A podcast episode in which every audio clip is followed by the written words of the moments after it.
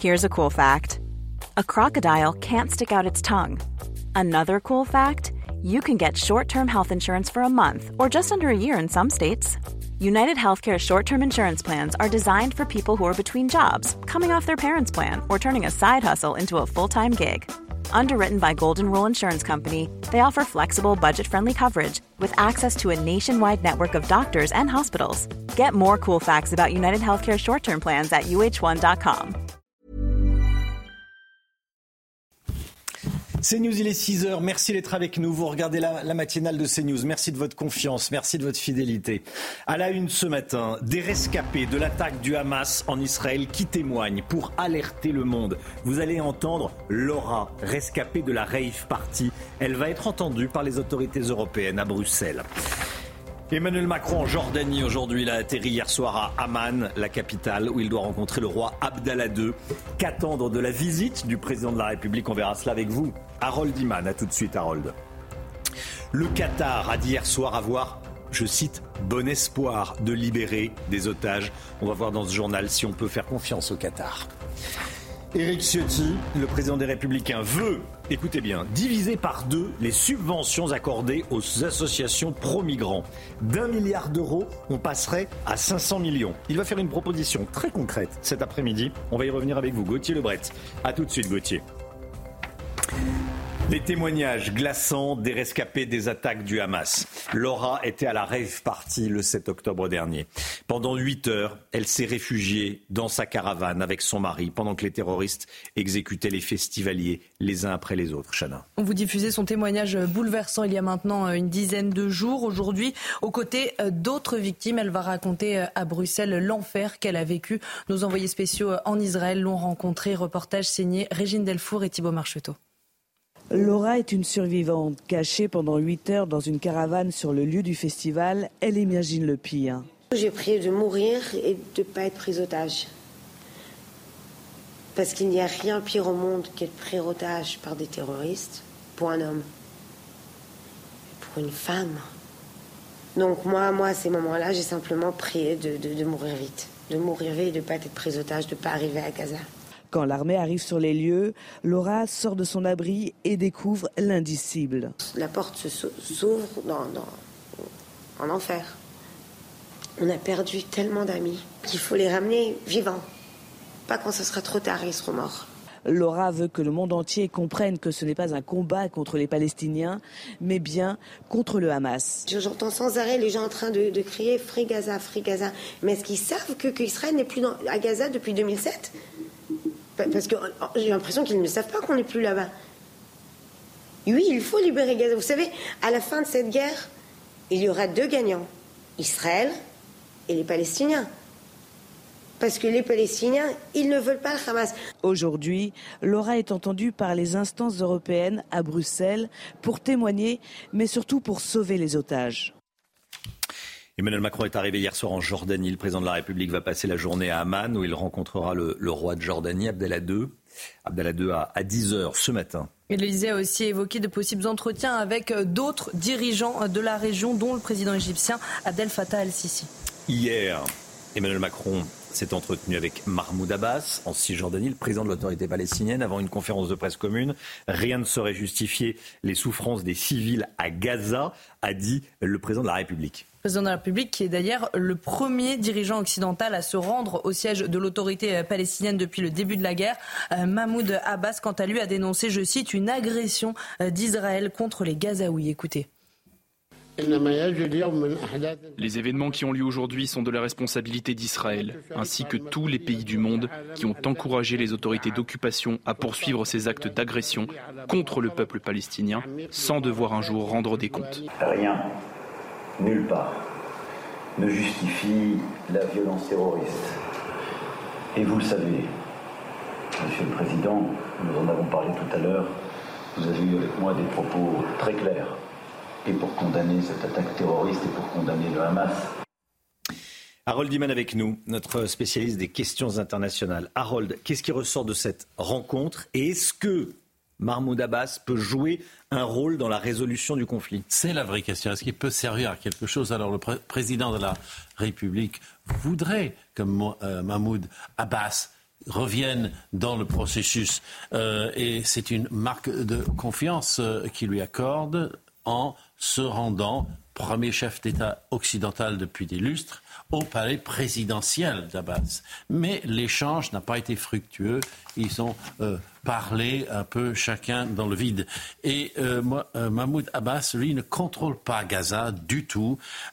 Est-ce qu'un jour on réinstallera le pouvoir de l'autorité palestinienne à Gaza après l'épisode et la destruction du Hamas? Rien n'est moins sûr. Et lui-même, l'intéressé, dit non, je ne reprends pas Gaza dans de telles conditions, et il dénonce l'agression barbare, comme il l'appelle, d'Israël, non sans fustiger le Hamas. Donc voilà, c'est plutôt une politesse nécessaire en attendant d'avoir une meilleure solution, et on va peut-être essayer de la trouver en Jordanie aujourd'hui.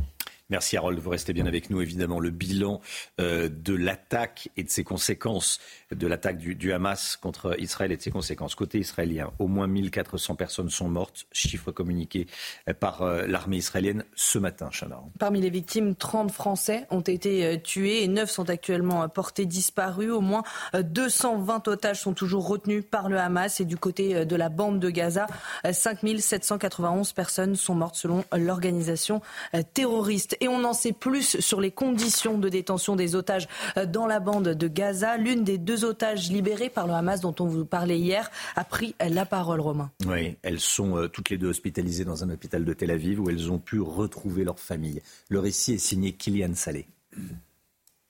Affaibli, cet ancien otage du Hamas se présente devant la presse avec l'envie de raconter la violence de son enlèvement. J'étais allongé sur la moto, le corps d'un côté et les jambes de l'autre. Et les gars m'ont battu sur le chemin et ne m'ont pas cassé les côtes, mais ils m'ont fait très mal et j'avais beaucoup de mal à respirer. Cette femme de 85 ans a passé 2 semaines dans la bande de Gaza. Elle assure avoir été bien traitée. Nous étions allongés sur des matelas. Ils prenaient vraiment soin de l'hygiène pour que nous ne tombions pas malades. Et un médecin venait tous les 2 ou 3 jours voir comment nous allions. Quelques heures après l'arrivée des deux otages, les familles rejoignent l'hôpital de Tel Aviv. La fille de la victime donne des détails sur les conditions de détention. Ma mère a dit qu'elle était avec 25 otages environ. 25 otages dont ne ferait pas partie son père. Elle et mon père ont été séparés au tout début. Et nous ne savons pas, d'après l'histoire de ma mère, ce qui est arrivé à mon père. Nous savons qu'il a été blessé. Plus de 200 otages israéliens, étrangers ou binationaux seraient encore aux mains du Hamas. Hier à Nantes, une manifestation pro-palestinienne a eu lieu. Environ 1500 personnes ont manifesté pour, je cite, « libérer Gaza ». Les manifestants se sont rassemblés à l'appel de plusieurs syndicats. Ils ont appelé à un cessez-le-feu immédiat. Voyez ce reportage signé Michael Chailloux avec le récit d'Augustin Donadieu. Une manifestation pour un cessez-le-feu au Proche-Orient, à l'appel des organisations syndicales. Dans les rues de Nantes hier, ils étaient quelques centaines à battre le pavé. C'est notre devoir en fait, c'est la moindre des choses de venir soutenir en fait nos frères palestiniens dans les manifestations. C'est parce que c'est la seule chose qu'on puisse faire aujourd'hui. On ne pense pas qu'une horreur puisse en chasser une autre en fait. Et donc pour nous il est important de réclamer un cessez-le-feu immédiat et d'appliquer enfin le droit international qui n'est pas respecté depuis de nombreuses années. Parmi les manifestants, l'appel au cessez-le-feu est majoritaire, mais certains d'entre eux vont plus loin. On a pu lire par exemple sur une pancarte « Non à la complicité de la France sur le dos des Palestiniens ». Des manifestants qui dénoncent également la politique israélienne. Je condamne qu'on s'attaque à des civils, quels qu'ils soient. Mais il y a un mais quand même. Regardons de l'autre côté ce qui se passe. Et regardez les massacres par le passé qu'Israël a fait et qui n'ont jamais été comptabilisés ni punis. C'est trop d'asymétrie. La manifestation, autorisée par le tribunal administratif, s'est déroulée dans le calme. En revanche, le rassemblement prévu samedi à Vannes a lui été interdit par la préfecture. Et dans ce contexte, très tendu. Éric Ciotti veut diviser par deux les subventions accordées aux associations pro-migrants. Je voulais qu'on en parle ce matin. Gauthier Lebret, le président des Républicains, qui est député des Alpes-Maritimes, va faire cette proposition aujourd'hui en commission des lois à l'Assemblée. Qu'est-ce qu'il propose exactement ? Alors c'est 1 milliard chaque année qui vont à ces associations pro-migrants, des subventions de l'État, l'argent de l'impôt des Français. Eh bien, Éric Ciotti veut en couper la moitié. Il veut supprimer une enveloppe de 500 millions d'euros. Il explique dans les colonnes du Figaro ce matin, leur action est bien souvent néfaste à la maîtrise de nos flux migratoires. Il est nécessaire d'envoyer un signal clair que la France ne veut plus et ne peut plus subir une immigration de masse. Et alors, ça tombe bien puisqu'il y a une large majorité de Français qui veut carrément supprimer toutes les subventions. On avait fait un sondage CSA pour CNews il y a quelques semaines et 61% des Français sont pour la suppression totale de ces aides. Donc là, Éric Ciotti, c'est la moitié. Alors pourquoi il propose ça ?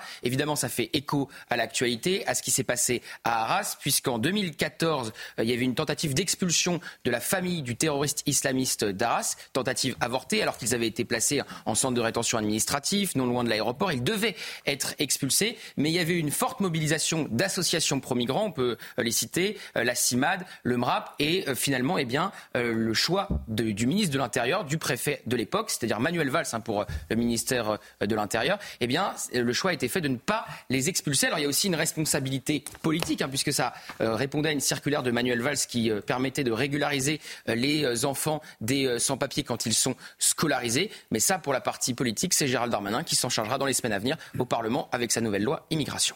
Merci beaucoup. On va y revenir d'ailleurs sur le projet de loi immigration parce qu'on a appris que l'article 3 sur la régularisation des travailleurs sans papier dans les métiers en tension avait été évacué. Hein. C'est ce qui a été annoncé par la Première ministre. Donc ça change tout dans le texte. Ça change surtout tout à l'Assemblée. Et ça veut dire que les LR pourraient voter le texte. On y reviendra à 6h50. Allez, le sport tout de suite avant PSG AC Milan. Ce soir en Ligue des Champions, on va revenir sur le match d'hier soir. Retrouvez votre programme de choix avec Autosphère, premier distributeur automobile en France. Lens et le PSV Eindhoven se sont quittés sur un match nul, Chana. Les deux équipes ont toutes les deux marqué un but hier soir à Bollaert pour la 3e journée de la Ligue des Champions. Des heurts ont eu lieu dans le centre-ville de Lens avant le match et à la mi-temps. Des jets de projectiles entre supporters ont fait 24 blessés légers selon la préfecture. Vous avez profité de votre programme de choix avec Autosphère, premier distributeur automobile en France. C'est News, il est 6h12. Restez bien avec nous. Le Qatar dit avoir bon espoir de faire libérer des otages du Hamas. Peut-on faire confiance au Qatar ? Cette question, je la poserai à Harold Iman dans un instant. Restez bien avec nous sur CNews. À tout de suite. CNews, il est 6h15. Merci d'être avec nous. Merci d'avoir choisi CNews pour démarrer cette journée. On va, dans un instant, parler de cette déclaration du Qatar qui dit avoir bon espoir de faire libérer les otages du Hamas. Quel crédit apporter à cette déclaration ? On verra ça avec Harold Iman dans un instant. Tout d'abord, le point info. Chanel Housteau.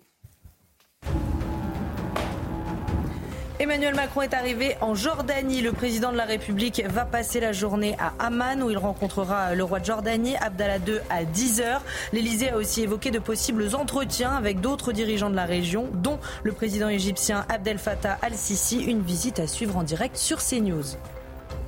Renforcer les pouvoirs des agents de sûreté ferroviaire pour leur permettre d'intervenir dans les contextes de menaces terroristes. C'est le souhait de Clément Beaune, le ministre des Transports. Actuellement, ils ne peuvent même pas intervenir pour intercepter un individu armé d'un couteau dans une gare. Il prévoit également de renforcer les effectifs en ajoutant 500 agents SNCF supplémentaires dans les mois prochains. Et puis l'Américain qui a tenté de couper les moteurs d'un avion d'Alaska Airlines en plein vol avait consommé des champignons hallucinogènes. On l'a appris cette nuit. Cet homme est pilote. Il n'était pas en service dimanche dernier mais était assis sur un strapontin dans le cockpit. Il a raconté aux enquêteurs ne pas avoir dormi pendant 40 heures et avoir tiré les 2 poignées d'arrêt d'urgence parce qu'il pensait qu'il rêvait. Il a été inculpé pour tentative de meurtre, mise en danger de la vie d'autrui et mise en danger d'un avion. Oui. CNews. 6h17, le Qatar donc a fait cette déclaration. Le Qatar qui dit avoir bon espoir de faire libérer des otages du Hamas. En Israël et bien au-delà, le sort des otages hante les esprits, bien sûr. Harold Iman. Harold, est-ce qu'on peut continuer à faire confiance au Qatar ? Est-ce qu'on peut faire confiance au Qatar ? Tout à fait. Le Qatar livre. Car l'Émirat accueille depuis longtemps, depuis 2012, le bureau politique de l'organisation Hamas. Tout comme ils ont accueilli et hébergé le bureau politique des talibans. Donc tout le monde le sait, tout le monde approuve, parce que c'est là-bas la plaque tournante des discussions. Et le Qatar a réussi à faire libérer les deux israélo-américaines, tout d'abord, et ensuite les deux dames israéliennes, ensuite. Et le porte-parole qatarien estime que son émirat pourra libérer bientôt tous les otages. Ça, il l'a dit même le 21 de ce mois. Donc, pourquoi le Qatar a cette espèce de spécialité ? Autrefois, avec le Hamas, c'était l'Égypte. Mais l'Égypte, maintenant, est totalement brouillée avec le Hamas. Ils ont désapprouvé cette attaque sanglante sur Israël. Et ils ne veulent surtout pas que le Hamas envoie de la population en Égypte, car cela accroisserait, selon la pensée égyptienne du président Sisi, le nombre de frères musulmans dans le pays, et les frères musulmans sont l'ennemi mortel de l'Égypte. Donc, tout revient au Qatar et le monde entier approuve. Merci Harold.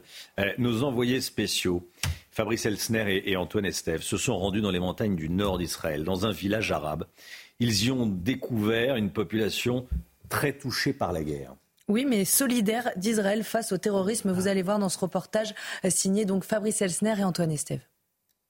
La particularité de ce village de Dalia Tel Carmel dans les montagnes du Nord, c'est qu'il est peuplé à 97% d'Arabes, des Druzes, une religion pacifiste qui soutient ouvertement la cause israélienne. Nous avons rencontré Adiv, restaurateur. Sa femme tient seule le commerce depuis le début de la guerre.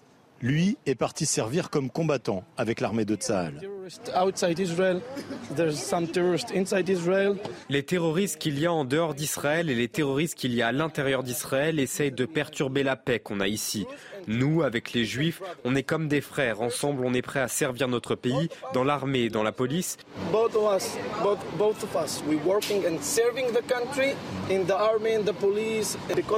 Et c'est pas parce que je parle arabe que je dois être différent. Dans ce village arabe, une majorité des habitants se dit solidaire avec les victimes des attaques terroristes et avec les militaires aussi. Amira Kara a préparé des cartons avec les dons de la population. We got a lot of stuff for the soldiers.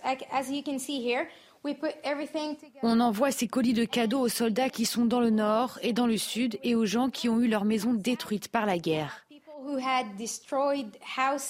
Pour cette femme, fière d'être arabe, vivre en Israël, c'est une évidence. Au Liban, en Syrie, dans la bande de Gaza, dans tous les pays arabes, je suis désolée de vous le dire, mais il n'y a pas des droits de l'homme comme ici. Ici, en Israël, il y a 50 ans, les femmes, elles n'avaient aucun droit. Épargné par les tirs ennemis depuis le début de la guerre, ce village arabe vit en paix. Mais ici, tout le monde redoute les actions du Hezbollah au Liban, à une 30aine de kilomètres au nord. Voilà, très bon reportage d'Antoine Estève et de Fabrice Elsner, envoyés spéciaux de CNews en Israël, une de nos équipes. Il est 6h21, restez bien avec nous sur CNews dans un instant. L'économie avec vous, Éric de Ritmaten, nuages noirs sur les entreprises, des nuages qui s'amoncellent au-dessus des entreprises. Que se passe-t-il ? La réponse d'Éric dans un instant. Bon réveil à tous, à tout de suite.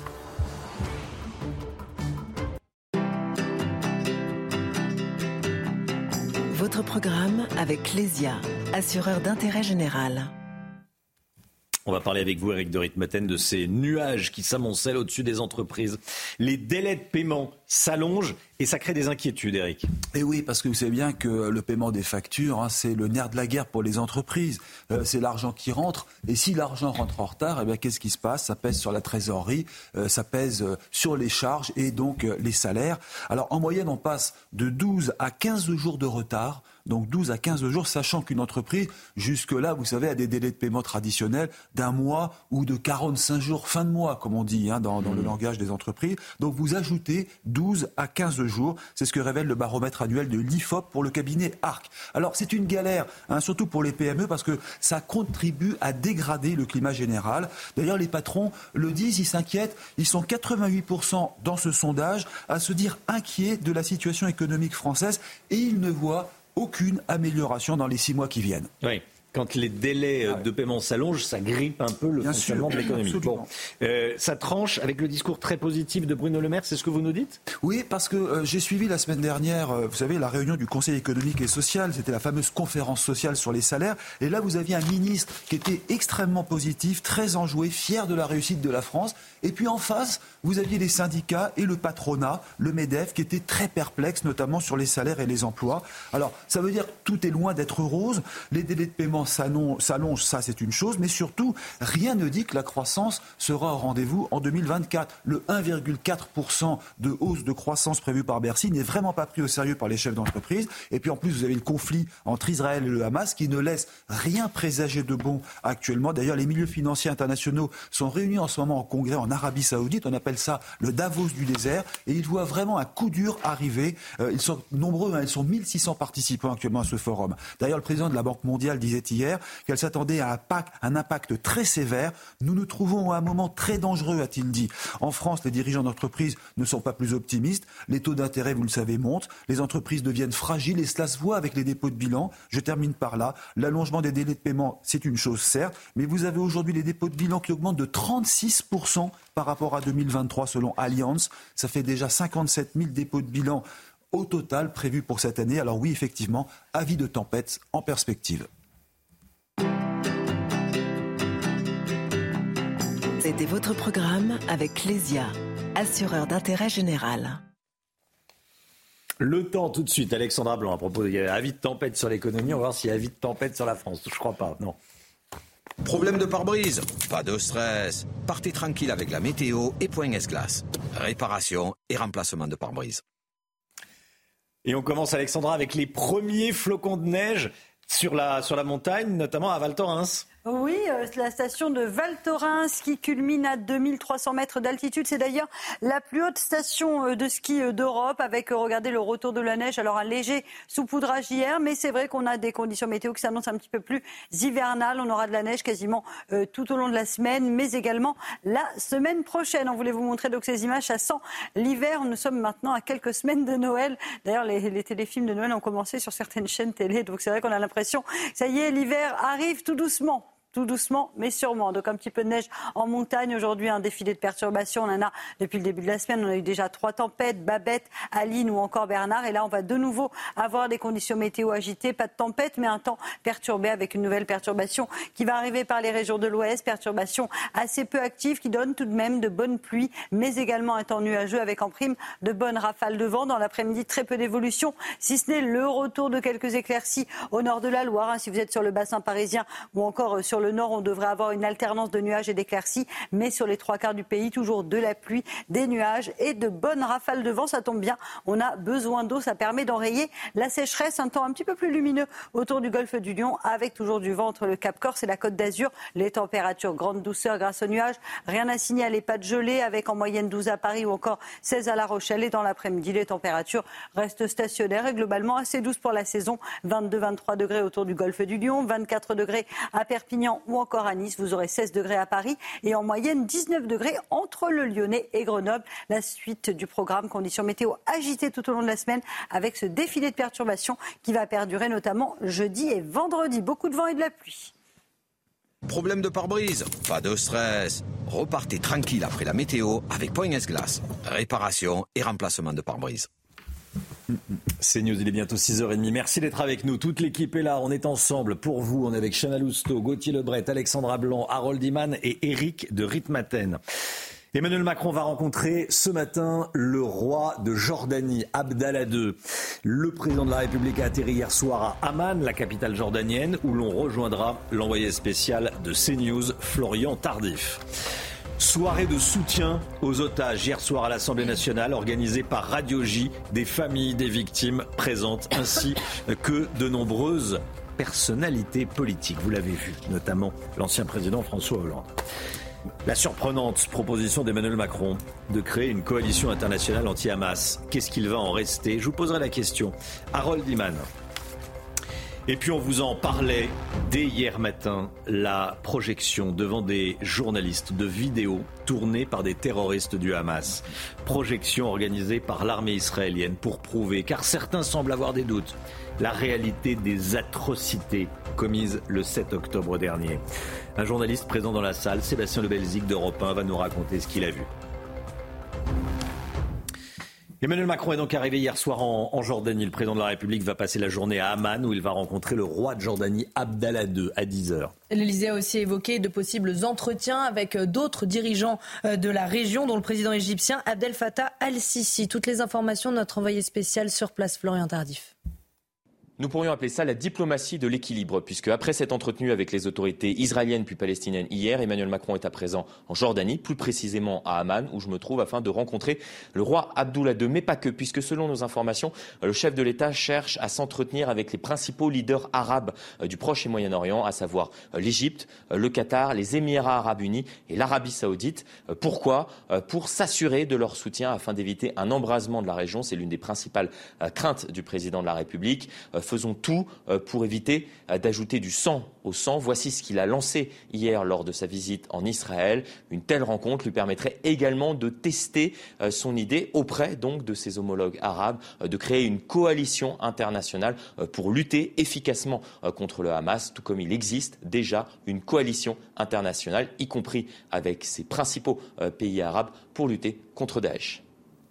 Voilà, Florian Tardif, envoyé spécial à Amman. Emmanuel Macron a donc proposé hier cette coalition anti-Hamas sur le même modèle que celle contre l'État islamique. Il a surpris son monde en faisant cette déclaration, on peut le dire, Harold Iman.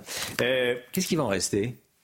L'idée a un petit peu surpris les interlocuteurs, car la coalition qui existe, qui est la coalition internationale pour la guerre contre le terrorisme en Syrie et en Irak, existe et elle est très très militaire. Ça veut dire que la France participe avec 600 militaires, des rafales, un peu de naval, beaucoup de renseignements. Les Américains, eux, sont 4400 militaires et foultitude d'avions et de navires. Et il y a les Britanniques, les Jordaniens. Bref, on a une vingtaine de nations. On bombarde Daesh tout le temps dans le nord de la Syrie et de l'Irak. On voit pas comment on ferait pour Gaza, vu que c'est tout petit, et on n'a pas besoin d'un déploiement pareil. Mais l'idée, c'est de pourchasser le Hamas là où il existe dans le monde, un peu en Cisjordanie, on pourrait dire. Peut-être sous-entendu, c'est contre les suppôts du régime iranien qu'on aurait une telle coalition. C'est sorti un peu mal ficelé de la bouche de notre président, mais bon, tout le monde a compris vers quoi on allait, c'est-à-dire une alliance de renseignements et parfois de tirs d'artillerie de divers pays contre le Hamas. Donc c'était une espèce de grande assurance pour Israël qui permettra ensuite d'obtenir des concessions d'Israël dans un futur processus politique que lui aussi devra être inventé. Donc tout cela est très expérimental. Merci beaucoup Harold Iman. 220 otages sont toujours retenus dans la bande de Gaza. Une soirée pour exiger leur libération était organisée hier soir à l'Assemblée nationale. Organisée par Radio J. Des familles de victimes étaient présentes, mais pas que. Oui, il y avait aussi de nombreuses personnalités politiques de tous bords, notamment François Hollande, Éric Dupond-Moretti, Sébastien Chenu ou encore la présidente de l'Assemblée nationale, Yael Braun-Pivet. Reportage de Yael Benamou, Sacha Robin, Thomas Bonnet et Augustin Donadieu. Ariane Tamir vit dans l'angoisse permanente depuis le 7 octobre. 7 membres de sa famille, dont 3 enfants, sont toujours portés disparus. Il y a un témoignage pour l'un d'entre eux. On l'a vu jeter dans un coffre et la voiture partir. Mais pour les 6 autres, rien. C'est vraiment le plus atroce, en fait, pas de preuve de vie. À l'initiative de Radio J, des victimes ou familles de victimes sont venues témoigner de l'horreur et exiger la libération des otages. En solidarité, de nombreuses personnalités politiques de tous bords étaient présentes. Nous n'aurons pas de répit, nous ne trouverons pas la paix. Donc il y aura un otage pris par le Hamas. J'espère bien sûr que ceux qui sont encore captifs seront libérés le plus vite possible. Au cours de cette réunion, Tour à tour, Emmanuel Macron et Elisabeth Borne ont envoyé un message de soutien. François Hollande, alors président de la République durant les attentats de 2015, a aussi pris la parole. Ayant effectivement vécu ce que je ne souhaite à personne, c'est-à-dire de vivre ce qu'est un attentat terroriste, je sais ce que les familles ont, hélas, à supporter aujourd'hui. Les députés de la France Insoumise n'étaient pas conviés à cet événement après leur récente prise de position. Bien. Et on retrouve à présent Lise Benkemoun, depuis Netanya, rédactrice en chef de Radio Judaïka. Merci beaucoup Lise d'être en direct avec nous à nouveau ce matin. Bonjour Lise. Bonjour Romain. Sur le drame des otages, soirée de soutien donc hier soir en France à l'Assemblée nationale. En Israël, les familles des victimes et partout ailleurs d'ailleurs vivent un véritable calvaire depuis 18 jours. Que dit l'opinion publique israélienne? Qu'est-ce qu'elle peut espérer? Il y a eu cette déclaration du Qatar qui dit avoir bon espoir de libérer des otages. Que dit l'opinion publique israélienne? Alors, très honnêtement, Romain, hier, l'opinion publique israélienne, elle était très émue par le retour donc de ces deux vieilles dames que vous avez vues, Norit Cooper et Yochevet Lifshitz, qui ont été libérées. Et surtout, il y a un certain malaise qui s'est installé par rapport à ce discours que Yochevet Lifshitz a fait après avoir été libérée, et dans lequel elle commence par raconter comment elle a été transportée comme un vulgaire paquet sur une moto et qu'on l'a frappée, et qu'ensuite, elle dit qu'on l'a bien traitée, qu'on lui a donné des médicaments et qu'on a été gentil avec elle. Et ça, c'est très compliqué en fait à gérer pour l'opinion publique israélienne, parce qu'évidemment, personne ne condamne cette pauvre vieille dame de 80 ans qui a été pendant 18 jours dans les sous-sols souterrains de tunnels du Hamas. Mais on sent bien la manipulation derrière tout de même pour que le Hamas ne l'a pas libérée pour rien. Alors, est-ce qu'elle a vraiment été bien traitée due à son grand âge? Ou peut-être... Et en plus, il faut avoir en tête que c'est une dame qui toute sa vie a œuvré pour la paix, qui a amené des dizaines de fois des Palestiniens à l'hôpital dans sa voiture pour les aider. Donc, il y a un vrai malaise qui s'est installé par rapport à ça sur le traitement des otages. Maintenant, oui, c'est sûr qu'il y a de l'espoir qui reprend. Et tant que l'opération terrestre n'a pas eu lieu à Gaza, on peut imaginer qu'elle est décalée, parce que les opinions publiques internationales aident Israël à négocier ce sort des otages. Lise, Emmanuel Macron, on en parlait il y a quelques instants, a proposé devant Benyamin Netanyahou une coalition anti-Hamas, comme celle qui existe contre l'État islamique. Avant de dire devant Mahmoud Abbas que rien ne justifiait la souffrance des civils à Gaza, c'est le seul chef d'État occidental à être allé en Cisjordanie. Qu'est-ce que vous retenez de la position de la France et de cette visite d'Emmanuel Macron en Israël ? Honnêtement, Romain, on n'était pas surpris ni que Emmanuel Macron aille voir Mahmoud Abbas, ni de la position qu'il allait donner devant les opinions publiques des deux pays. Mais en l'occurrence, on est d'accord avec cette idée d'une coalition contre le Hamas. Pourquoi pas? C'est une vraie bonne idée. On a vu que cette coalition internationale, elle a pu marcher contre Daesh. Donc pourquoi pas contre le Hamas? Mais en termes pratiques, on ne voit pas très bien comment elle pourrait avoir lieu. Et la position de la France est toujours une position d'équilibriste. C'est vrai que c'est une amie d'Israël et c'est vrai aussi que la politique du Quai d'Orsay est plutôt pro-palestinienne d'une manière générale. Donc cet équilibrisme, en ce moment, il est tout de même difficile à tenir. Et il faudrait au moins que Mahmoud Abbas condamne le Hamas pour qu'on puisse avancer effectivement vers des négociations. Aujourd'hui, en Israël, on ne pense pas que c'est le plus urgent. On pense que le plus urgent, c'est de gérer les terroristes. Merci beaucoup, Lise Benkemoun. Merci d'avoir été en direct avec nous ce matin dans la matinale de CNews. Harold Iman, vous vouliez dire quelque chose? Oui, ses propos sont très clairs parce que... on voit cette vieille dame, Madame Lifshitz, qui dit quelque chose de difficile à comprendre. Elle a été battue lorsqu'elle a été arrêtée et qu'elle a été embarquée sur une moto. Et les gens derrière la frappaient avec un bâton, pas jusqu'à lui rompre les os. C'était précisé dans la radio israélienne. Et une fois qu'elle est arrivée, elle a mangé la même chose que ses capteurs. Donc c'est comme ça qu'on... Que ses ravisseurs, oui. Ses ravisseurs. Donc...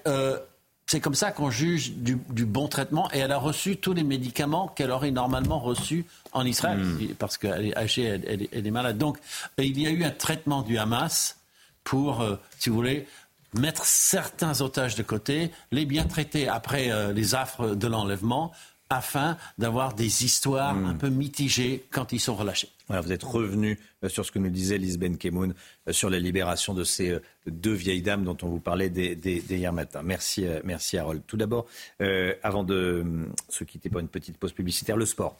Le sport avec la Ligue des Champions tout de suite. Retrouvez votre programme de choix avec Autosphère, premier distributeur automobile en France.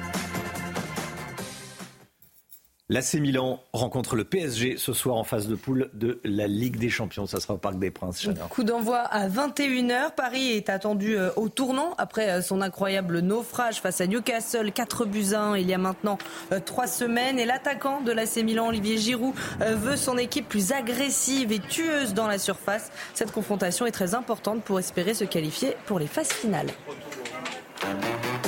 Vous avez profité de votre programme de choix avec Autosphère, premier distributeur automobile en France. 6h41, merci d'être avec nous. Dans un instant, vous allez entendre le témoignage extrêmement puissant de Sébastien Lebelzy, qui est envoyé spécial d'Europe 1 à Tel Aviv. Il était présent dans la salle de la conférence de presse organisée par l'armée israélienne, au cours de laquelle des images d'atrocités commises le 7 octobre par les terroristes du Hamas ont été projetées. Il va témoigner dans un instant. À tout de suite. 7 News, il est 7h moins le quart. Merci d'être avec nous. Tout d'abord, le point info avec Chanel Housteau.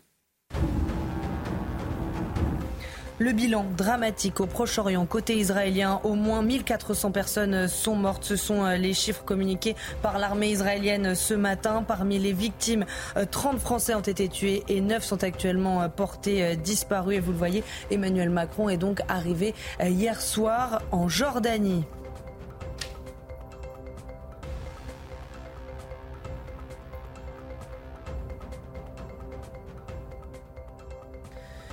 Renforcer les pouvoirs des agents de sûreté ferroviaire pour leur permettre d'intervenir dans les contextes de menaces terroristes. C'est le souhait de Clément Beaune, le ministre des Transports. Actuellement, ils ne peuvent même pas intervenir pour intercepter un individu armé d'un couteau dans une gare. Il prévoit également de renforcer les effectifs en ajoutant 500 agents SNCF supplémentaires dans les prochains mois. Et puis l'Américain qui a tenté de couper les moteurs d'un avion d'Alaska Airlines en plein vol avait consommé des champignons hallucinogènes. On l'a appris cette nuit. Cet homme est pilote. Il n'était pas en service dimanche dernier, mais était assis sur un strapontin dans le cockpit. Il a raconté aux enquêteurs ne pas avoir dormi pendant 40 heures et avoir tiré les 2 poignées d'arrêt d'urgence parce qu'il pensait qu'il rêvait. Il a été inculpé pour tentative de meurtre, mise en danger de la vie d'autrui et mise en danger d'un avion. On vous en parlait dès hier matin. L'armée israélienne a décidé de montrer à une centaine de journalistes du monde entier 45 minutes de vidéos tournées par les terroristes du Hamas qui portaient sur eux des petites caméras embarquées le jour du massacre, le 7 octobre dernier. Sur ces images sélectionnées par Tsahal, on voit les atrocités commises par le groupe terroriste. La centaine de journalistes étrangers conviés étaient sous le choc de ce qu'ils voyaient. On le voit sur les photos qu'on vous diffuse, prises lors de la conférence de presse. Sébastien Lebelzy, envoyé spécial d'Europe 1 à Tel Aviv, était présent dans la salle. Il était en direct hier soir dans Punchline. On a vu des choses qui sont difficilement descriptibles. Hein. C'est vrai que déjà, il y a eu une longue introduction avant qu'on puisse voir ces images, ce film de 45 minutes. Un général de l'armée israélienne nous a expliqué qu'on allait voir des choses terribles, mais qu'ils avaient longtemps hésité avant de nous les montrer, mais qu'il fallait absolument que le monde sache ce qui s'est passé. Ce film de 45 minutes, c'était absolument effrayant. Quand la diffusion a commencé, il y avait un silence de mort dans la salle. On était plus d'une centaine de journalistes étrangers. Et on était accrochés à nos fauteuils. Il y a des gens des journalistes qui avaient les larmes aux yeux, qui criaient non, c'est pas possible. Certains baissaient les yeux. Moi-même, j'ai détourné le regard plusieurs fois tellement c'était absolument terrifiant ce que je voyais. D'autres sont sortis. Donc ça a été vraiment un résumé de cette journée du 7 octobre, mais de façon absolument terrible par le biais de ces caméras vidéo. Sébastien Lebelzy, qui est également revenu sur l'attitude des terroristes du Hamas alors qu'ils commettaient ces abominations. sur ces images, ils crient en permanence, ils hurlent leur joie. Il y a même une scène absolument terrifiante où un de ces terroristes appelle, pendant le massacre, sa famille à Gaza. Il appelle sa mère et son père avec son téléphone et il hurle, il dit « Je viens de tuer, papa, maman, je viens de tuer 10 juifs de mes propres mains. Allumez votre téléphone, ouvrez l'application WhatsApp, je veux absolument vous montrer ce que je viens de faire. » Et ses parents hurlaient de joie derrière. Il lui disait « C'est formidable, tu es un héros, reviens vite à la maison. » Et donc voilà, ça vous montre à quel point ils étaient transportés par la haine et ils avaient besoin de montrer ces images aussi pour témoigner de la cruauté, parce qu'ils avaient une sorte de mission. On a retrouvé sur eux effectivement des ordres de mission où on leur demandait de commettre des actes les plus effroyables possibles. Sébastien Lebelzic qui nous a dit également quelles sont les scènes les plus choquantes, les actes les plus monstrueux commis par les terroristes du Hamas. J'étais allé dans la grande morgue de Shura, là où se trouvent tous les corps qui ont été éventrés, décapités pendant ces massacres, et on nous racontait déjà ce qui s'était passé, et c'était un moment terrifiant, hein, puisqu'on voyait les cadavres devant nous, mais c'était des témoignages de l'armée qui nous racontaient ce qu'ils avaient vu au moment de récupérer ces cadavres, mais là on le voyait en direct devant nous sur ces images, et une scène que je retiens particulièrement, ce sont deux jeunes garçons qui sont chez eux au moment où le Hamas lance l'attaque. Leur père vient les chercher. Il veut les cacher dans les abris. Vous savez, dans les kibbutz, il y a des abris, des salles sécurisées dans lesquelles ils peuvent se protéger. Mais il n'a pas le temps de refermer la porte derrière lui. Et le terroriste lance une grenade. Et le père meurt sous les yeux de ses enfants qui hurlent de douleur pendant toute la séquence. Une barbarie innommable, voilà. Les journalistes sont là pour témoigner et je voulais vous diffuser à nouveau ce témoignage qui était en direct chez Laurence Ferrari hier soir dans Punchline sur CNews. Restez bien avec nous.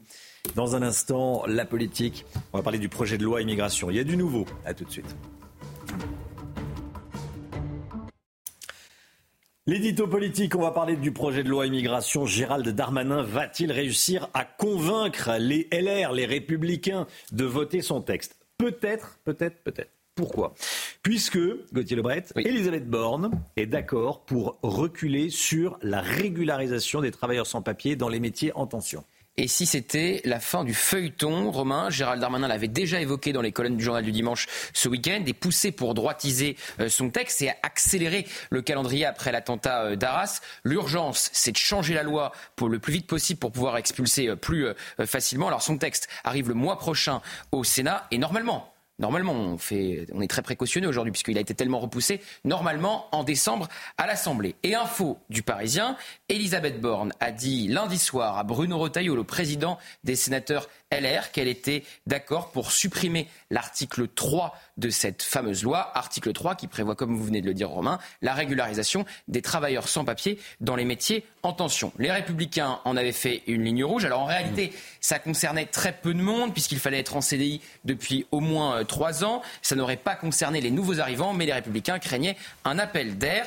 Si cette disposition est retirée du texte, les LR auront bien du mal à expliquer pourquoi ils ne le votent pas.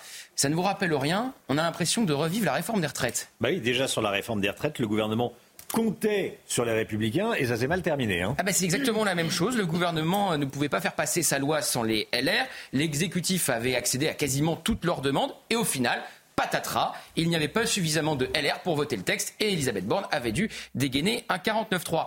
Donc c'est un risque car les Républicains sont peu fiables et divisés, donc chacun fait un peu ce qu'il veut en fonction de ses considérations locales. Éric Ciotti n'a pas réussi à tenir son groupe sur la réforme des retraites. Pourquoi y arriverait-il sur l'immigration ? Surtout que Elisabeth Borne ne renonce pas totalement à cette mesure, elle pourrait prendre la forme d'une circulaire permettant aux travailleurs sans papier de faire eux-mêmes la demande. Aujourd'hui, il n'y a que l'employeur qui peut faire cette demande de régularisation. Cette décision de retirer l'article 3 donc, sur la régularisation des travailleurs sans papier dans les métiers en tension, cette décision d'Elisabeth Borne peut diviser la majorité ? Ah, c'est certain. Sacha Houlié, le président de la commission des lois, président Renaissance, qui est vraiment un caillou dans la chaussure de Gérald Darmanin. Vous savez ce qu'il faisait la semaine dernière ? Sacha Houlié, il likait, il émet des tweets sur les réseaux sociaux critiquant Gérald Darmanin sur ses déclarations sur Karim Benzema. Ça vous donne un peu une idée de l'ambiance. Et puis, il y a quelques jours, dans les colonnes du Figaro, Caroline Janvier, une nouvelle frondeuse, être frondeur, ça permet d'être connu médiatiquement quand on ne l'est pas, hein, qui se plaignait déjà de l'accélération du calendrier pour faire arriver ce texte avant la fin de l'année à l'Assemblée. Ça fait juste 2 ans qu'on attend cette loi, hein, on le rappelle. Eh bien voilà ce qu'elle déclare. Si Gérald Darmanin venait à retirer l'article 3 sur la régularisation des sans-papiers exerçant dans les métiers en tension, l'équipe de ce projet de loi, qui était déjà très difficile à trouver, serait brisée. Et il est très clair que, comme une partie des députés de notre groupe, je ne voterai pas ce texte. Donc au risque du 49-3 s'ajoute le risque de la division de la majorité déjà relative pour le gouvernement. Et en cas de 49-3, les Républicains menaçaient d'une motion de censure. Donc retirer la régularisation des travailleurs sans papier, c'est sans doute au moins retirer le risque d'une motion de censure venue des LR qui pourrait être adoptée par une majorité de députés. Quoique, parce qu'après avoir cédé à de nombreuses demandes des Républicains sur la réforme des retraites, certains avaient tout de même voté, je vous rappelle, la motion de censure qui, à 9 voix près, faisait tomber le gouvernement. Ah, c'est vraiment pas simple d'être un gouvernement quand on n'a pas de majorité absolue au Parlement. C'est votre conclusion, effectivement. Mais oui, il le constate... quasiment tous les jours. Quasiment, j'allais dire tous les jours, mais pas tous les jours, mais en tout cas à chaque grand texte. L'ambiance a bien changé au Parlement depuis qu'il n'y a plus de majorité absolue, en tout cas. Dans une petite heure, on sera avec Alain Boer, 8h10. La grande interview de Sonia Mabrouk qui reçoit ce matin Alain Boer, professeur de criminologie. Alain Boer sur CNews et sur Europe 1, vous le savez, en codiffusion. Et comme on dit, tout de suite le temps, Alexandra Blanc. Problème de pare-brise? Pas de stress. Partez tranquille avec la météo et Point S-Glace. Réparation et remplacement de pare-brise. Le temps, Alexandra, vous nous emmenez tout d'abord en Italie, hein? Oui, on prend la direction du nord de l'Italie où le fleuve Reno déborde. Et oui, avec des trombes d'eau tombées en seulement quelques jours, on a eu un défilé de tempêtes sur l'Europe et notamment sur les régions méridionales, avec donc de fortes pluies sur les Alpes-Maritimes, avec la tempête Bernard, qui se sont donc décalées sur le nord de l'Italie. Images impressionnantes avec donc des trombes d'eau tombées en seulement quelques minutes. Et le fleuve Reno, qui est donc le 6e fleuve italien, avec donc ces images. Rassurez-vous, ça va aller un petit peu mieux aujourd'hui, notamment sur les régions méridionales, entre l'Italie et les Alpes-Maritimes, avec un temps beaucoup plus clément. Partout ailleurs, de la pluie, ça tombe bien, on a besoin d'eau. Et oui, avec ces nappes phréatiques qui se rechargent à cette période de l'année. Donc beaucoup d'eau ce matin, notamment sur les régions de l'Ouest ou encore en remontant vers le Nord, le bassin parisien ou encore la Bourgogne et la Franche-Comté. On retrouve également avec cette perturbation de bonnes rafales de vent. Et puis dans l'après-midi, très peu d'évolution. Elle va en quelque sorte faire du surplace. On va la retrouver entre la façade Ouest, le sud de la Bretagne, le massif centrale ou encore en allant vers le Jura. En revanche, retour de quelques éclaircies sur le nord, toujours un temps beaucoup plus lumineux en redescendant vers le sud-est ou encore vers le golfe du Lion. Côté température, la douceur se maintient grâce aux nuages, quasiment pas de gelée, 12 à Paris, déjà 16 degrés à La Rochelle ou encore 10 degrés du côté de Clermont-Ferrand. Et puis dans l'après-midi, les températures resteront très douces, hein, notamment au nord, avec 15 à 16 degrés sur le bassin parisien ou encore 13 degrés à Lille. Vous aurez 19 degrés à La Rochelle et Bordeaux et localement jusqu'à 24 degrés à Nice. La suite du programme, défilé de perturbations cette semaine, avec demain une perturbation très active et du vent prévu pour vendredi. Fort coup de vent, notamment sur le nord. Problème de pare-brise? Pas de stress. Repartez tranquille après la météo avec Point S-Glace. Réparation et remplacement de pare-brise. CNews, il est bientôt 7h. Merci d'être avec nous. Merci d'avoir choisi CNews pour démarrer cette journée.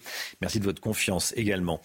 À la une ce matin, des rescapés de l'attaque du Hamas en Israël témoignent pour alerter le monde. Vous allez entendre Laura, rescapée de la rave party.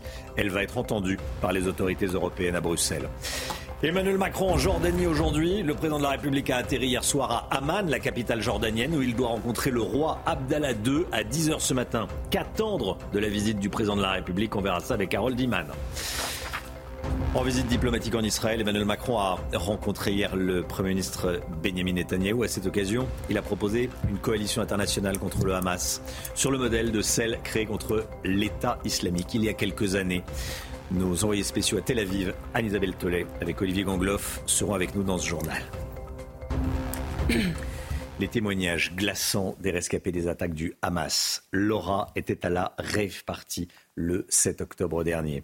Pendant 8 heures, elle s'est réfugiée dans sa caravane avec son mari pendant que les terroristes exécutaient les festivaliers les uns après les autres. Vous diffusez son témoignage bouleversant il y a maintenant une dizaine de jours. Aujourd'hui, aux côtés d'autres victimes, elle va raconter à Bruxelles l'enfer qu'elle a vécu. Nos envoyés spéciaux l'ont rencontrée. Voyez ce reportage signé Régine Delfour et Thibault Marcheteau. Laura est une survivante. Cachée pendant 8 heures dans une caravane sur le lieu du festival, elle imagine le pire. J'ai prié de mourir et de ne pas être prise otage. Parce qu'il n'y a rien pire au monde qu'être pris otage par des terroristes pour un homme. Pour une femme. Donc moi, à ces moments-là, j'ai simplement prié de mourir vite. De mourir vite, de ne pas être prise otage, de ne pas arriver à Gaza. Quand l'armée arrive sur les lieux, Laura sort de son abri et découvre l'indicible. La porte s'ouvre en enfer. On a perdu tellement d'amis qu'il faut les ramener vivants. Pas quand ce sera trop tard, ils seront morts. Laura veut que le monde entier comprenne que ce n'est pas un combat contre les Palestiniens, mais bien contre le Hamas. J'entends sans arrêt les gens en train de crier « Free Gaza, Free Gaza ». Mais est-ce qu'ils savent qu'Israël n'est plus à Gaza depuis 2007 ? Parce que j'ai l'impression qu'ils ne savent pas qu'on n'est plus là-bas. Oui, il faut libérer Gaza. Vous savez, à la fin de cette guerre, il y aura 2 gagnants. Israël et les Palestiniens. Parce que les Palestiniens, ils ne veulent pas le Hamas. Aujourd'hui, Laura est entendue par les instances européennes à Bruxelles pour témoigner, mais surtout pour sauver les otages. Emmanuel Macron est donc arrivé hier soir en Jordanie. Il va passer la journée à Amman, la capitale, où il doit rencontrer le roi de Jordanie, Abdallah II, à 10h. L'Elysée a également évoqué de possibles entretiens avec d'autres dirigeants de la région. On parle du président égyptien Abdel Fattah al-Sisi, mais rien n'est confirmé à l'heure qu'il est. Hier, Emmanuel Macron s'est entretenu avec Mahmoud Abbas en Cisjordanie. Rien ne saurait justifier les souffrances des civils à Gaza. Ce sont les mots du président de la République. C'est d'ailleurs le premier dirigeant occidental à se rendre au siège de l'autorité palestinienne depuis le début de la guerre. Et Mahmoud Abbas, quant à lui, a dénoncé une agression, je cite, d'Israël contre les Gazaouis. Écoutez.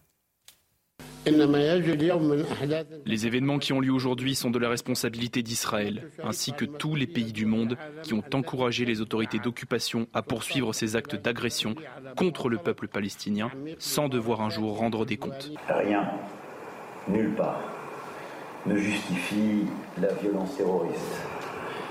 Et vous le savez, Monsieur le Président, nous en avons parlé tout à l'heure, vous avez eu avec moi des propos très clairs. Et pour condamner cette attaque terroriste et pour condamner le Hamas. Avant cette rencontre avec Mahmoud Abbas, Emmanuel Macron avait rencontré le Premier ministre israélien et le président israélien. On rejoint tout de suite nos envoyés spéciaux en Israël, Anne-Isabelle Telet et Olivier Gangloff. Bonjour Anne-Isabelle, vous êtes en direct de Tel Aviv. Comment cette visite d'Emmanuel Macron est-elle perçue par les Israéliens ? Eh bien, le moins que l'on puisse dire, Romain, c'est que la visite du président Macron ne fait pas la une de l'actualité ici en Israël. D'abord parce qu'il est arrivé tardivement avec le président américain, après le chancelier allemand, après le premier ministre britannique et la première ministre Georgia Meloni. Et cette venue tardive a été critiquée par une bonne partie de la classe israélienne, mais aussi par la rue israélienne qui a aussi déploré que le président soit à contre-courant en évoquant déjà une solution diplomatique. Alors que pour le peuple israélien, eh bien, il y a une soif de vengeance pour se venger des attaques perpétrées par le Hamas.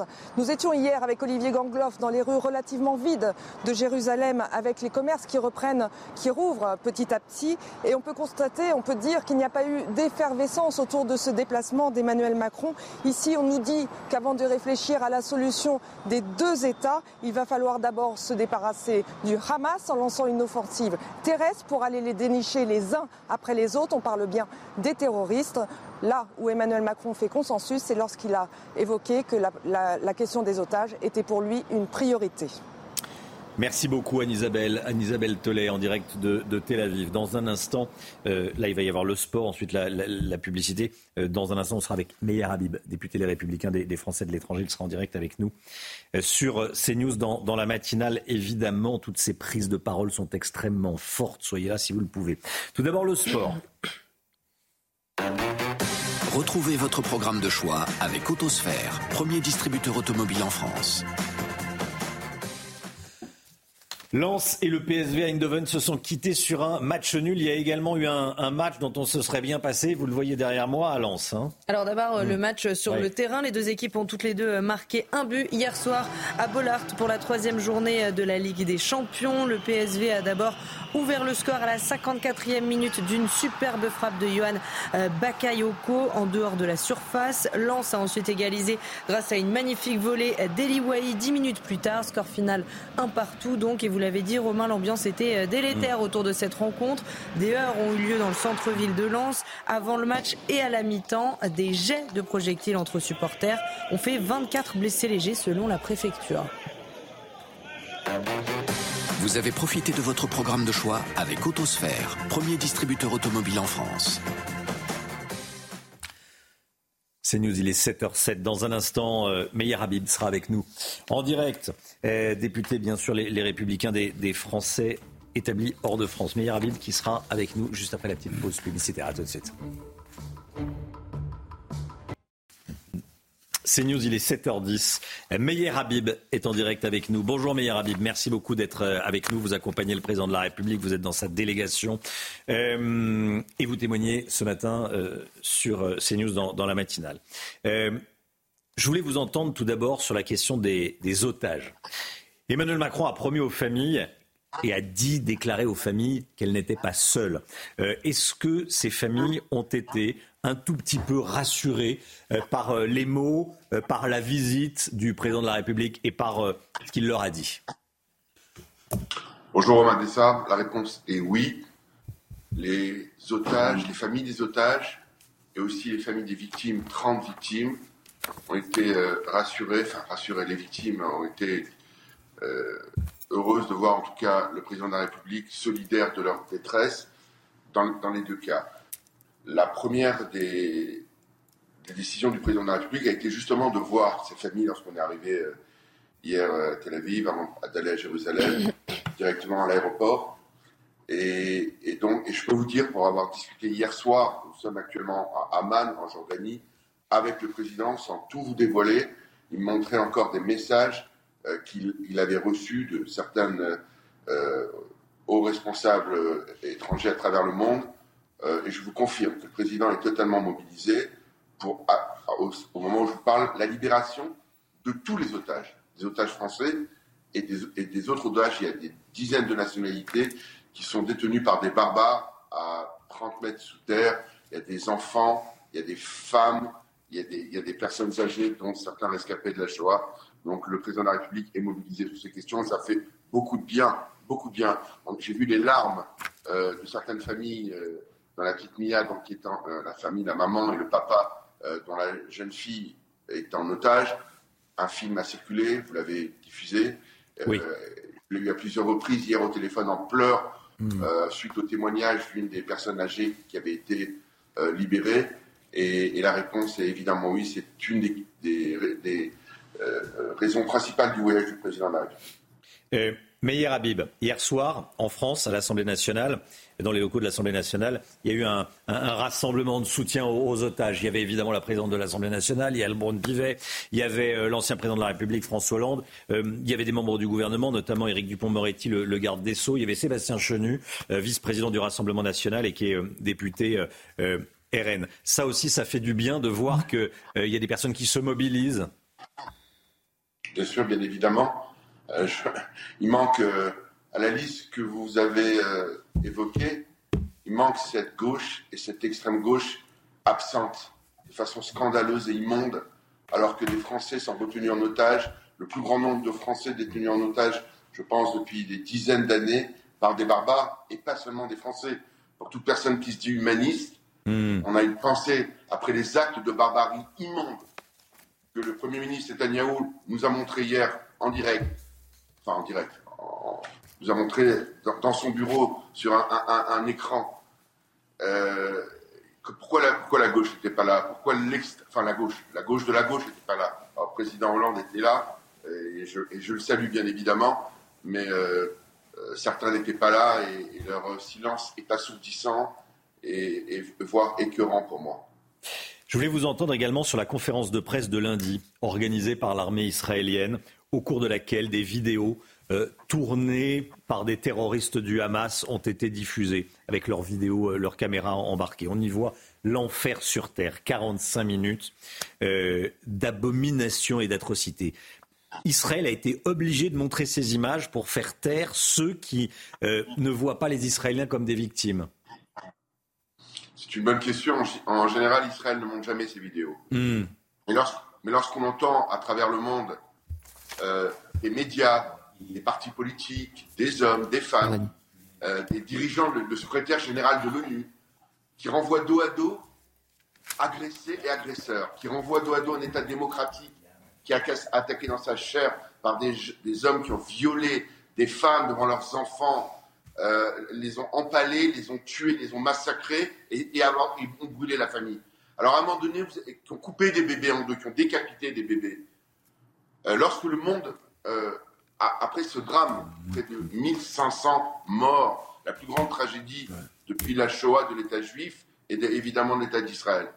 Alors, de façon ponctuelle, à des journalistes, l'État hébreu a décidé, et je pense que dans ce cas précis, il a bien fait, de montrer certaines vidéos, certains films, filmés en direct avec la GoPro, comme l'a fait le barbare à Toulouse. C'est les mêmes qui sont chez nous. C'est les mêmes qui ont décapité...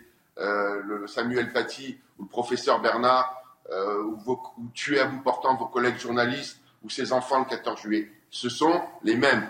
Ce que je dis au président de la République, c'est ce que j'ai mon intime conviction. Et donc je pense qu'il fallait montrer au moins de façon sélective à un stade ces photos pour que le monde comprenne et qu'il y ait un minimum. Mais malgré ça, certains n'ont pas l'empathie parce que pour certains, tuer des juifs, c'est quelque chose de normal. C'est fini, comme je l'ai déjà dit sur votre antenne, on ne tuera plus des juifs impunément, en tout cas pas de cette façon. Emmanuel Macron est allé rencontrer Mahmoud Abbas hier, président de l'autorité palestinienne. Il est à Amman, vous le suivez, vous êtes dans sa délégation. Il est le seul chef d'État occidental à être allé à Ramallah ces derniers jours, en tout cas depuis le 7 octobre. Quel est le message? Est-ce que vous approuvez le fait qu'il aille parler à Mahmoud Abbas? Alors, à titre personnel, je n'ai pas souhaité aller à Ramallah. Je suis un élu, donc un élu qui est libre. Et j'ai déjà été à Ramallah par le passé. Mais je considère que Abou Mazen est un négationniste. Il a dit il y a peu de temps que s'il y avait eu la Shoah, c'est parce que les Juifs pratiquaient l'usure et étaient banquiers. Il a sorti un livre, ça ne m'étonne pas, depuis 1984. Il n'a pas été élu depuis 18 ans. Alors après, on n'a pas la même fonction, président de la République et un élu de la République. Moi, je suis élu, je suis libre. Le président a aussi un besoin d'apaiser cette incroyable importation du conflit, alors que la France entière aurait dû être dans la rue pour dénoncer les barbares du Hamas, ce qui n'enlève en rien le droit de soutenir telle ou telle cause, dont la cause palestinienne. Si des enfants palestiniens avaient été massacrés de façon volontaire, toute la communauté juive aurait été dans la rue, toute la communauté nationale aurait été dans la rue. Ça n'arrivera pas, ça n'est jamais arrivé de façon volontaire, ni par les Israéliens, ni par nous, même si jamais pendant nos guerres, pendant la Seconde Guerre mondiale, que ce soit à Dresde, à Berlin, en Normandie et ailleurs, et tout récemment, que ce soit en Afrique, en Syrie ou ailleurs, hélas, il y a eu des dizaines de milliers de victimes collatérales. C'est la guerre. La guerre, c'est jamais propre, et c'est toujours... Mais parfois, c'est un moyen nécessaire pour que la démocratie, que nos valeurs vivent. Donc, à titre personnel, je n'ai pas été à Ramallah. Est-ce que je comprends que le président ça a été sa décision. Je la respecte.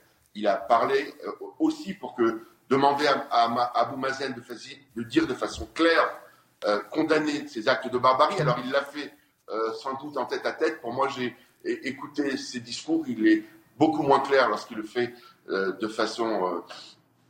public. En tout cas, c'est la décision du président de la République et je la respecte. Même si moi, à titre personnel, je n'ai pas été à Ramallah. J'ai refusé d'y aller. Voilà, quand vous parlez d'Abou Mazen, c'est l'autre nom de Mahmoud Abbas. Meyer Habib, en France, la communauté juive a peur des agressions. On en parle beaucoup. On a beaucoup de témoignages, beaucoup sur CNews en tout cas. Qu'est-ce que vous lui dites?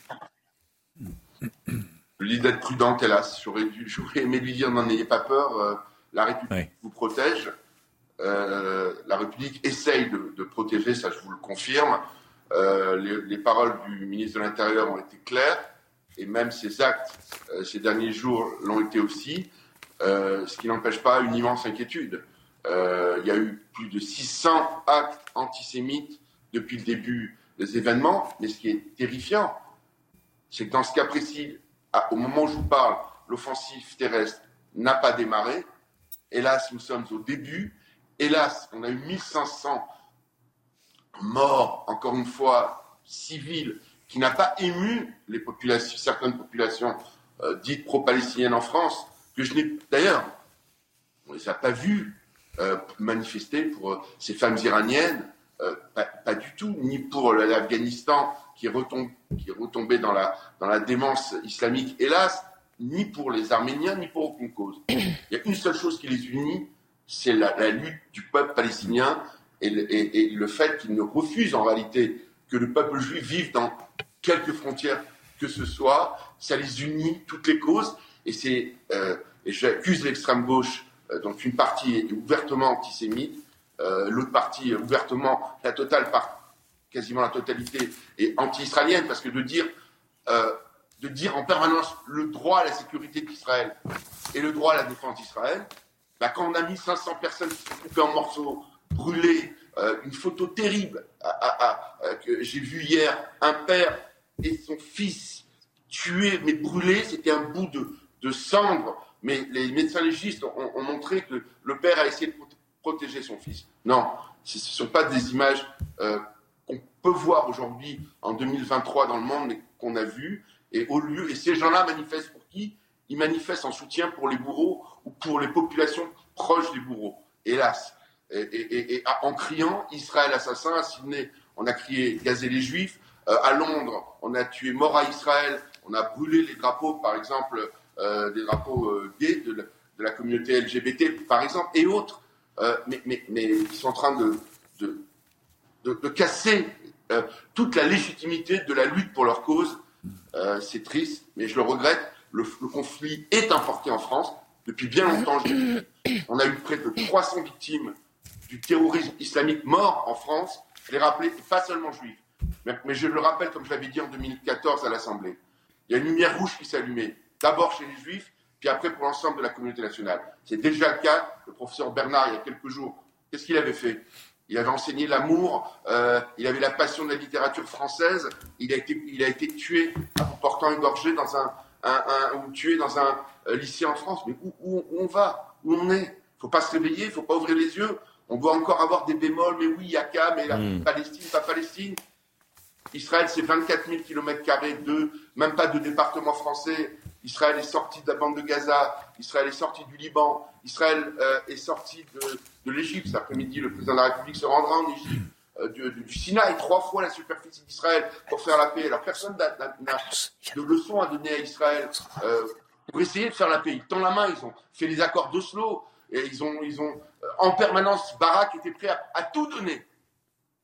Tout donner à l'époque, y compris une partie de Jérusalem. Et ils ont dit non, on veut tout. En fait, la réalité, ils ont des stratégies pour moi différentes. L'autorité palestinienne et le Hamas, qui sont des barbares, c'est de vouloir la totalité de cette minuscule terre qui est le berceau de l'État juif et dans lequel le peuple juif a pleuré pendant 2000 ans pour essayer de retrouver ce qui a été le cas en 1948. Mais c'est triste, mais il faut repositiver. Le peuple juif et l'État d'Israël va se réveiller. Il va gagner cette guerre parce que ça va être la victoire du bien sur le mal, de la démocratie, sur la barbarie. Et je crois que tout Français, quelle que soit sa position, sa place dans l'échiquier politique en France, au centre, à droite, à l'extrême droite, au gauche ou à l'extrême gauche, aurait dû, on a le droit, c'est ça la démocratie, on peut penser différemment. On ne peut pas... Meyer Habib. La barbarie. Oui. Meyer Habib. Vous nous dites qu'Emmanuel Macron rencontre le président égyptien ? Cet après-midi, le président est censé, et après évidemment les choses peuvent évoluer, partir en Égypte. Nous sommes actuellement à Amman. Le président de la République, je peux vous le dire, fait des efforts. Il est dans son rôle. La France a une place très importante dans le monde. Comme je vous l'ai dit, les larmes que j'ai vues lorsqu'ils ont vu... le président de la République, je parle des familles des victimes, des familles. Vous nous dites que c'est très probable, quoi, qu'il se rende cet après-midi en Égypte. C'est probable très parce qu'il est dans la région. Il y a des efforts pour faire en sorte. Vous savez, on peut arrêter le conflit très vite. on peut arrêter le conflit très vite, que les populations civiles, de façon ponctuelle, quittent le nord de la bande de Gaza, aillent ou dans le sud, voire en Égypte, mais manifestement l'Égypte n'est pas d'accord à ce stade, pour que Israël veut éliminer le mal sur terre, c'est-à-dire le Hamas, c'est-à-dire Daesh, comme nous l'avons fait avec l'État islamique. Il n'y a pas de différence. C'est les mêmes crimes, voire pire si on peut comparer l'atrocité et les horreurs. Merci Meir Habib, merci beaucoup d'avoir témoigné ce matin dans la matinale de CNews. L'écho, dans un instant, on va parler de la voiture électrique. À tout de suite.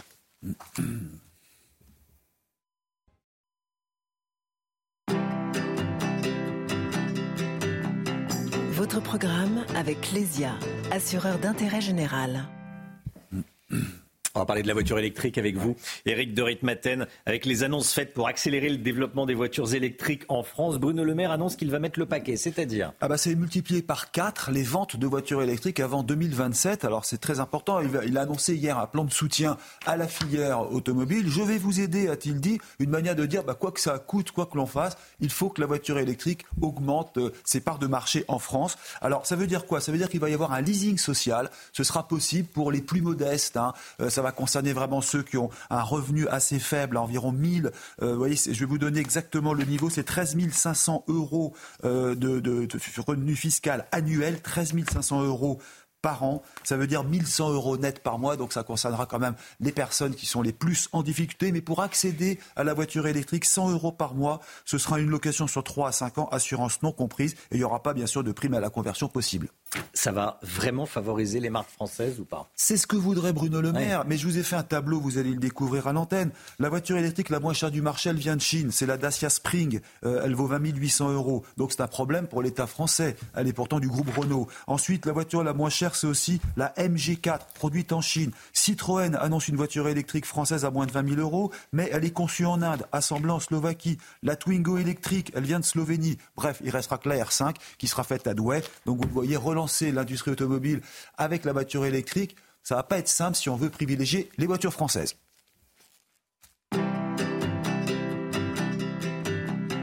C'était votre programme avec Lesia, assureur d'intérêt général. 7h29, le temps, Alexandra Blanc. Problème de pare-brise ? Pas de stress. Partez tranquille avec la météo et Point S-Glace. Réparation et remplacement de pare-brise. Quel temps aujourd'hui, Alexandra ?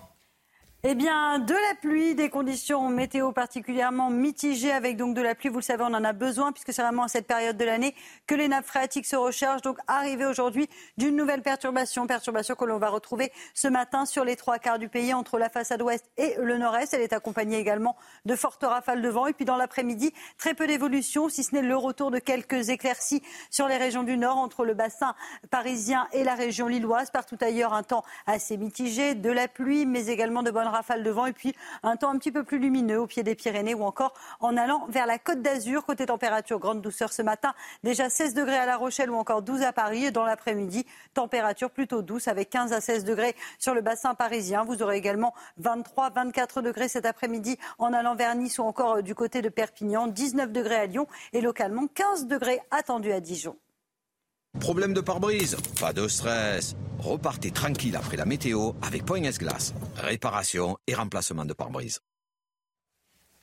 Merci d'être avec nous. Merci d'avoir choisi CNews pour démarrer cette journée. Toute l'équipe est là. On est avec Chana Lousteau, on est avec Gauthier Lebret, Paul Sugy, elle vient d'arriver. Bonjour Paul. Bonjour. On est également avec Alexandra Blanc, Harold Iman évidemment et Éric de Ritmaten. À la une ce matin, Emmanuel Macron qui va rencontrer à 10h. Dans 2h30 maintenant, le roi de Jordanie, Abdallah II, le président de la République qui a atterri hier soir à Amman, vous le voyez, la capitale jordanienne, où l'on va rejoindre l'envoyé spécial de CNews, Florian Tardif. Soirée de soutien aux otages hier soir à l'Assemblée nationale, organisée par Radio J, des familles des victimes présentes, ainsi que de nombreuses personnalités politiques, notamment l'ancien président de la République, François Hollande, mais également Sébastien Chenu, député Rassemblement National. La surprenante proposition d'Emmanuel Macron de créer donc cette coalition internationale anti-Hamas. Qu'est-ce qu'il va en rester ? Je vous poserai la question. Harold Iman. La France subit une multiplication des actes antisémites depuis le début des attaques du Hamas. Un phénomène loin d'être nouveau. Pourtant, selon Joseph Smadja, qui est français, expatrié aux États-Unis, dont on écoutera le témoignage dans ce journal. Éric Ciotti veut diviser par deux les subventions accordées aux associations pro-migrants. On passerait d'1 milliard d'euros à 500 millions. Il va faire une proposition très concrète cet après-midi. On y reviendra avec vous, Gauthier Lebret. Emmanuel Macron est donc arrivé en Jordanie. Le président de la République va passer la journée à Amman, où il rencontrera le roi de Jordanie, Abdallah II, à 10h. En tout cas, il va passer quelques heures, le début de journée à Amman. L'Élysée a également évoqué de possibles entretiens avec d'autres dirigeants de la région, dont le président égyptien Abdel Fattah al-Sisi. Les informations de notre envoyé spécial sur place, Florian Tardif. Nous pourrions appeler ça la diplomatie de l'équilibre, puisque après cette entretenue avec les autorités israéliennes puis palestiniennes hier, Emmanuel Macron est à présent en Jordanie, plus précisément à Amman, où je me trouve, afin de rencontrer le roi Abdullah II. Mais pas que, puisque selon nos informations, le chef de l'État cherche à s'entretenir avec les principaux leaders arabes du Proche et Moyen-Orient, à savoir l'Égypte, le Qatar, les Émirats arabes unis et l'Arabie saoudite. Pourquoi ? Pour s'assurer de leur soutien afin d'éviter un embrasement de la région. C'est l'une des principales craintes du président de la République. Faisons tout pour éviter d'ajouter du sang au sang. Voici ce qu'il a lancé hier lors de sa visite en Israël. Une telle rencontre lui permettrait également de tester son idée auprès donc de ses homologues arabes, de créer une coalition internationale pour lutter efficacement contre le Hamas, tout comme il existe déjà une coalition internationale, y compris avec ses principaux pays arabes, pour lutter contre Daesh. Florian Tardif, envoyé spécial de CNews en Jordanie. Emmanuel Macron a donc proposé hier, Florian en parlait à l'instant, cette coalition anti-Hamas sur le même modèle que celle contre l'État islamique. Il a surpris son monde, le président de la République. On peut le dire en faisant cette déclaration. Harold Iman, qu'est-ce qui va en rester ? On se pose la question, surtout à Jérusalem, en Israël, où ça a été annoncé ou susurré dans un premier temps. Et la réponse française, c'est le modèle et la coalition contre l'État islamique. Mais ça, on ne voit pas comment transposer, car ce modèle, c'est 80 États qui sont réunis avec des milliers de soldats. 600 Français sont quand même en Irak et des rafales. Les Américains n'en parlent même pas. Ils sont à plus de 4000 soldats et on bombarde les positions de Daesh dans le nord de l'Irak et dans l'est de la Syrie. C'est très lourd et ça a évidemment contribué au déclin dramatique de l'emprise territoriale de Daesh. Alors faire ça sur Gaza, qui fait quand même 3 fois la taille de Paris, c'est difficile à transposer. Mais il y aura donc du renseignement, il y aura donc des drones, il y aura donc essentiellement ça. Hein. Donc faire cette coalition n'est pas super convaincante et l'annoncer,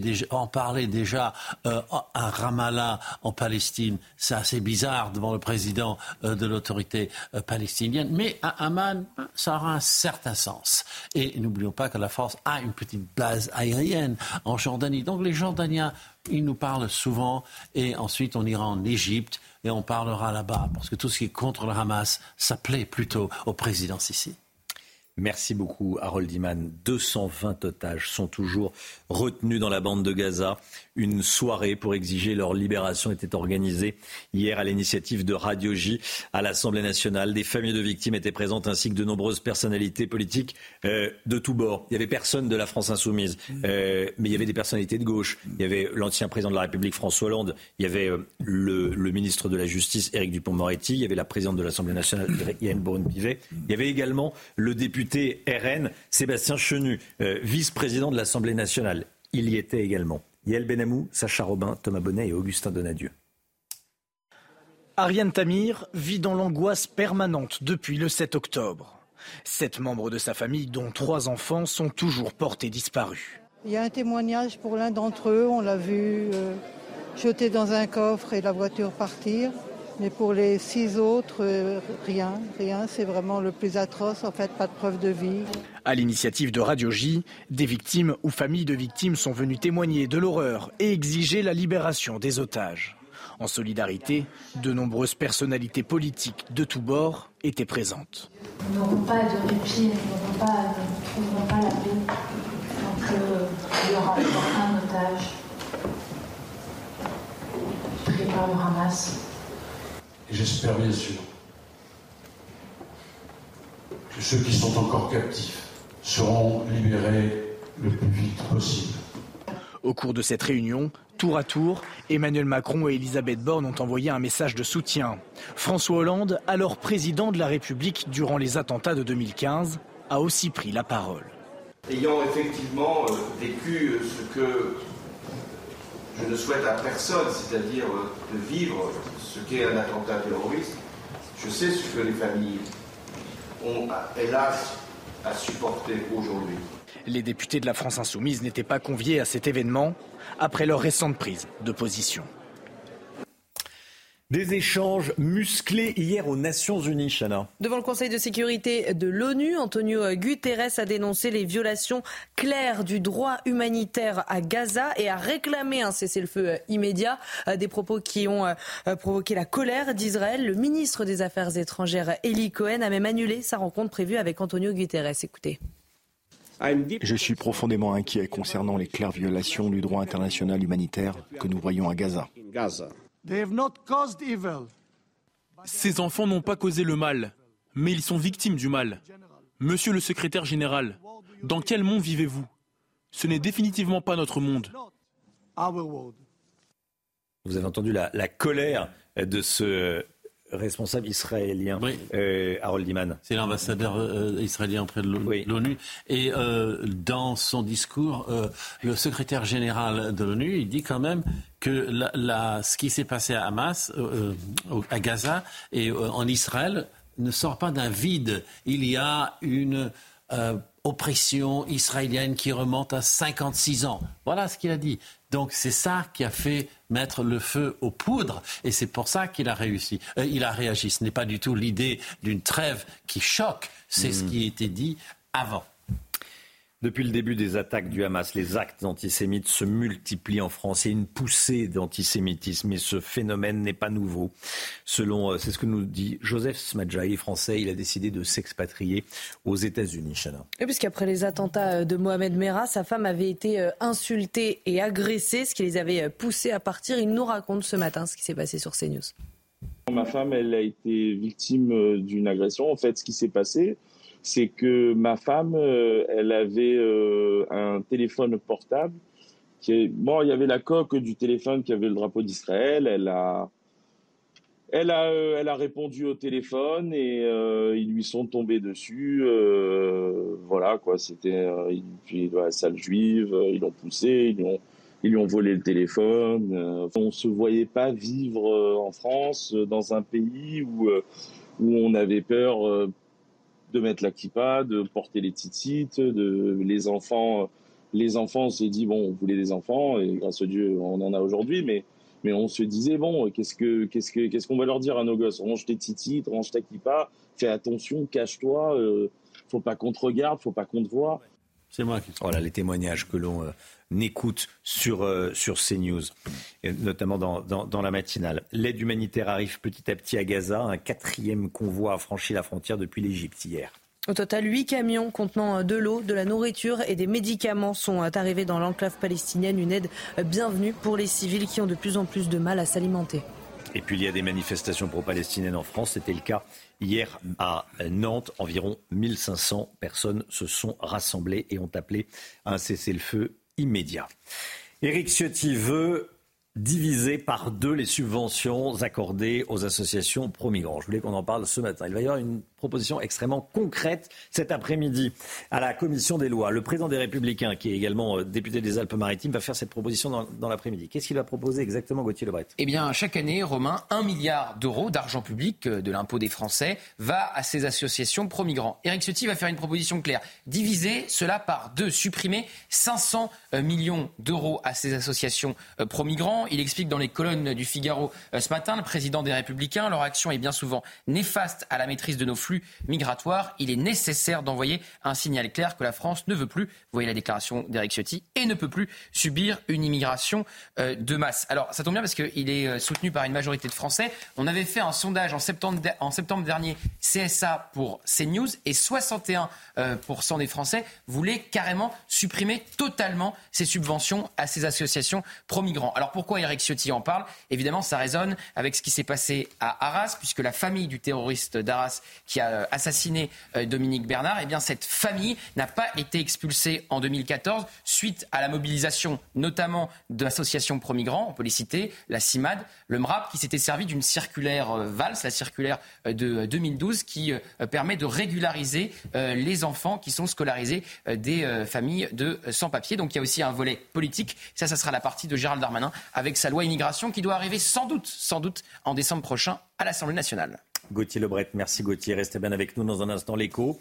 L'économie avec Eric de Ritmaten. Nuage noir au-dessus des entreprises. Les délais de paiement s'allongent, ça peut gripper l'économie. On en parle avec Eric dans un instant. Eric de Ritmaten, à tout de suite. C'est News, il est 8h moins le quart. Merci d'être avec nous. Et dans un instant, l'économie, des nuages qui s'amoncellent au-dessus des entreprises. On va en parler avec Eric de Ritmaten. Tout d'abord, le point info, Chana Lousteau. Emmanuel Macron est arrivé hier soir en Jordanie. Le président de la République va passer une partie de la journée à Amman où il rencontrera le roi de Jordanie, Abdallah II, à 10h. L'Elysée a aussi évoqué de possibles entretiens avec d'autres dirigeants de la région, dont le président égyptien Abdel Fattah al-Sisi. Une visite à suivre en direct sur CNews. Renforcer les pouvoirs des agents de sûreté ferroviaire pour leur permettre d'intervenir dans les contextes de menaces terroristes. C'est le souhait de Clément Beaune, le ministre des Transports. Actuellement, ils ne peuvent même pas intervenir pour intercepter un individu armé d'un couteau dans une gare. Il prévoit également de renforcer les effectifs en ajoutant 500 agents SNCF supplémentaires dans les prochains mois.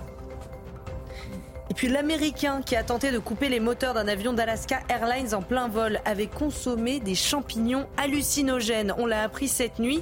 Cet homme est pilote. Il n'était pas en service dimanche dernier, mais était assis sur un strapontin dans le cockpit. Il racontait aux enquêteurs ne pas avoir dormi pendant 40 heures et avoir tiré les 2 poignées d'arrêt d'urgence parce qu'il pensait qu'il rêvait. Il a été inculpé pour tentative de meurtre, mise en danger de la vie d'autrui et mise en danger d'un avion. Votre programme avec Lesia, assureur d'intérêt général. Éric de Ritmaten avec nous. Éric, on va parler de ces nuages donc qui s'amoncellent. Les mauvaises nouvelles économiques, les délais de paiement s'allongent et cela crée des inquiétudes, Éric ? Oui, parce que le paiement des factures, c'est le nerf de la guerre pour les entreprises. Si ça rentre avec retard, eh bien, ça joue sur la trésorerie, difficulté de payer les charges et donc les salaires. Alors les délais augmentent, ils passent de 12 à 15 jours. En plus du délai normal, qui je le rappelle en France c'est 30 jours, fin de mois comme on dit, parfois même 45 jours. Donc c'est compliqué, nous dit le baromètre annuel de l'IFOP qui a été fait pour le cabinet Arc. Galère pour les PME parce que aussi elles contribuent à dégrader le climat général. On apprend par exemple que 88% des dirigeants d'entreprises interrogés dans le cadre de cette étude se disent inquiets pour la situation économique. Ils ne voient pas vraiment d'amélioration dans les 6 mois qui viennent. Ça tranche avec le discours très positif de Bruno Le Maire, c'est ce que vous nous dites ? Oui, vous avez raison, parce que j'étais la semaine dernière à la réunion du Conseil économique, vous savez, ces fameuses assises, la conférence sociale sur les salaires, et vous aviez Bruno Le Maire très optimiste, très fier de la France, de sa réussite pour l'emploi, etc., et puis pour la croissance. Et en face, les syndicats, le patronat aussi, qui ont pris la parole et qui ont dit que non, eh bien, c'était pas si simple que ça n'est pas rose. Alors bien sûr, il y a d'abord les délais de paiement, on en parlait, mais surtout la croissance. 1,4 de plus l'an prochain, c'est pas gagné et les patrons n'y croient pas trop. Donc c'est bien la méthode Coué, mais ça ne fait pas tout. Alors en plus il y a le conflit Israël-Hamas et là on regarde ce qui se passe actuellement en Arabie Saoudite où se tient le Davos du désert. Ce sont quand même 6 000 participants qui sont sur place et hier le président de la Banque mondiale disait ceci, on s'attend à un impact sévère, nous nous trouvons à un moment très dangereux pour l'avenir, a-t-il dit. Alors en France les dirigeants ne sont pas plus optimistes, vous savez que les taux d'intérêt continuent de monter. Les entreprises sont fragiles, vous le voyez, avec les statistiques de la Banque de France, l'allongement des paiements. Et puis maintenant, les dépôts de bilan qui augmentent. Les prévisions pour 2023, selon Allianz, c'est 36% de dépôts de bilan en plus. On serait à 57 000 entreprises en difficulté. Alors on va dire que c'est vrai, il y a un sacré avis de gros temps, disons, pour être quand même à peu près optimiste pour l'avenir. Peut-être pas de tempête, mais en tout cas gros temps, oui, pour les mois qui viennent.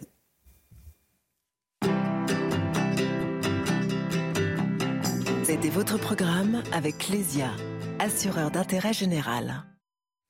Emmanuel Macron, la diplomatie de l'à peu près. C'est le titre de votre édito, Paul Sugy, juste après la pub. A tout de suite, restez bien avec nous.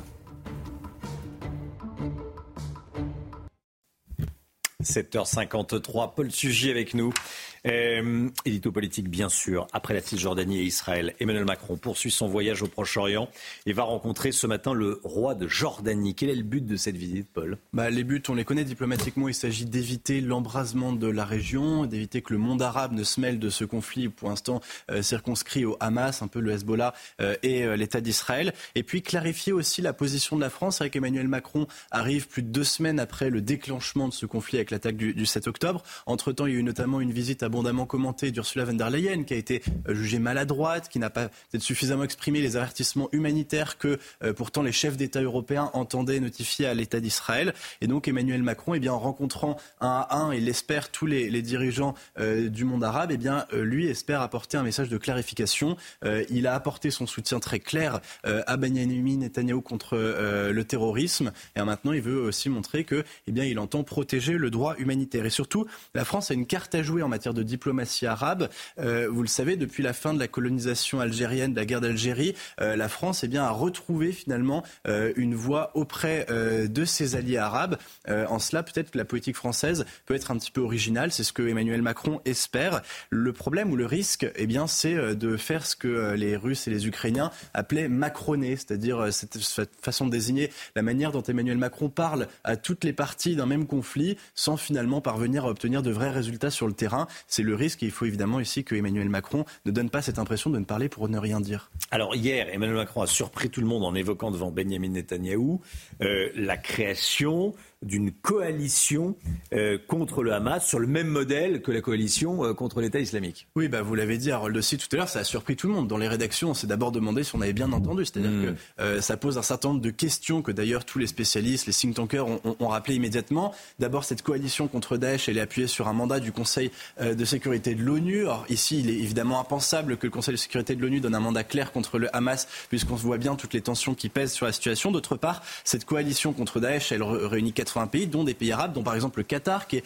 l'un des principaux financeurs, on le sait, du Hamas. Donc comment espérer pouvoir transposer cette coalition à un nouvel objectif ? Alors, dans la foulée, c'est l'Elysée qui tempère, qui précise la parole du président de la République. Et là, c'est vrai que ça ajoute de la confusion et du désordre. Le président parle, on pense entendre quelque chose, et ce sont ses conseillers diplomatiques qui, derrière, appellent les journalistes ou leur écrivent pour leur dire non, c'est pas ce que vous avez compris. En fait, il faudrait seulement s'inspirer du modèle de la coalition contre Daesh. Là, on nage en pleine confusion. Alors, cette clarification qui est faite a posteriori, ça brouille le message diplomatique de la France, selon vous ? Oui, on ne sait plus très bien sur quel pied danser. La parole de la France est affaiblie. En réalité, si j'étais un peu cruel, on aurait l'impression presque que Emmanuel Macron entend résoudre le conflit israélo-palestinien comme il a résolu la crise des Gilets jaunes par un grand débat où il essaye de parler à tout le monde, vraiment tout le monde, de façon presque individuelle. Alors on l'imagine un peu moins, c'est vrai, en bras de chemise au milieu des gymnases comme on l'avait vu après les Gilets jaunes. Mais là, c'est un petit peu l'impression que donne ce déplacement. Il parle à tort et à travers, parfois jette des concepts ou des idées nouvelles, des idées chocs qui marquent les esprits dans le débat, mais recule lorsqu'il voit que les effets de sa parole vont plus loin que ce qu'il aurait imaginé. Et évidemment, là, on se rapproche un peu de ce que je vous disais en préambule, c'est-à-dire que ça, c'est un peu macroné. Merci beaucoup.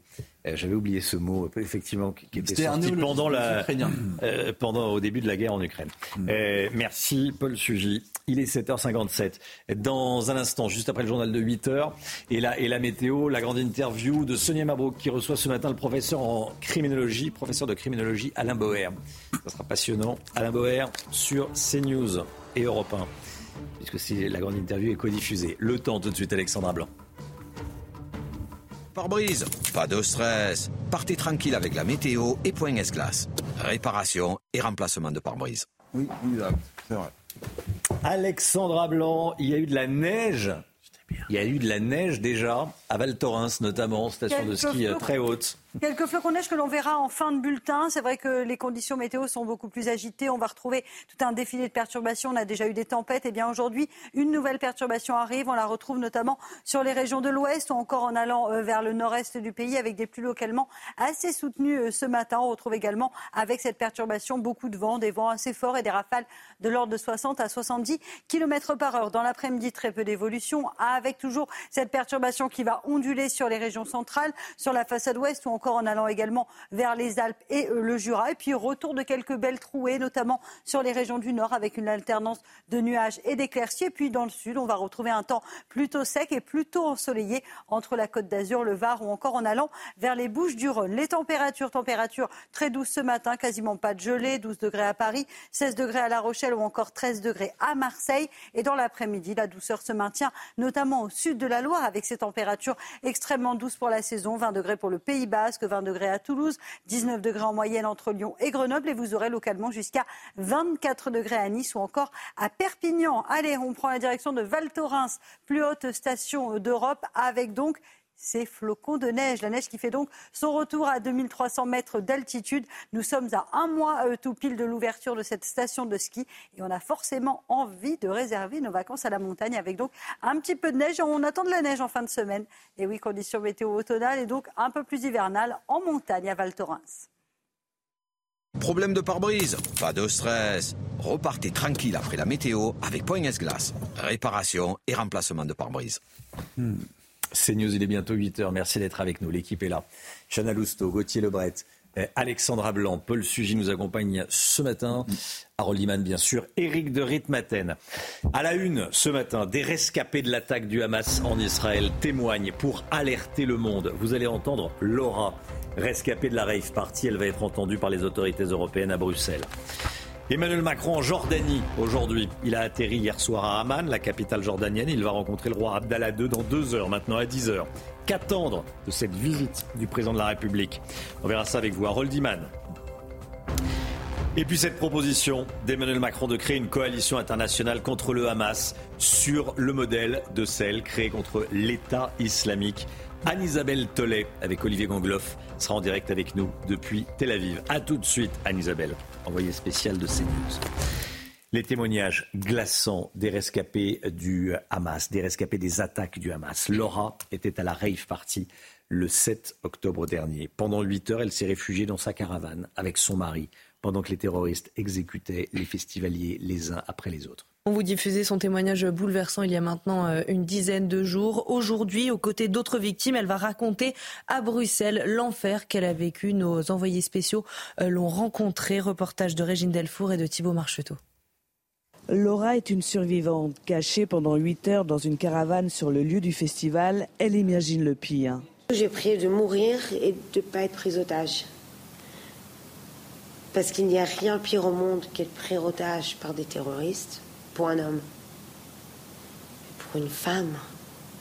Donc moi, à ces moments-là, j'ai simplement prié de mourir vite. De mourir vite, de ne pas être prise otage, de ne pas arriver à Gaza. Quand l'armée arrive sur les lieux, Laura sort de son abri et découvre l'indicible. La porte s'ouvre en enfer. On a perdu tellement d'amis qu'il faut les ramener vivants. Pas quand ce sera trop tard, ils seront morts. Laura veut que le monde entier comprenne que ce n'est pas un combat contre les Palestiniens, mais bien contre le Hamas. J'entends sans arrêt les gens en train de crier « Free Gaza, Free Gaza ». Mais est-ce qu'ils savent qu'Israël n'est plus à Gaza depuis 2007 ? Parce que j'ai l'impression qu'ils ne savent pas qu'on n'est plus là-bas. Oui, il faut libérer Gaza. Vous savez, à la fin de cette guerre, il y aura 2 gagnants. Israël et les Palestiniens. Parce que les Palestiniens, ils ne veulent pas le Hamas. Aujourd'hui, Laura est entendue par les instances européennes à Bruxelles pour témoigner, mais surtout pour sauver les otages.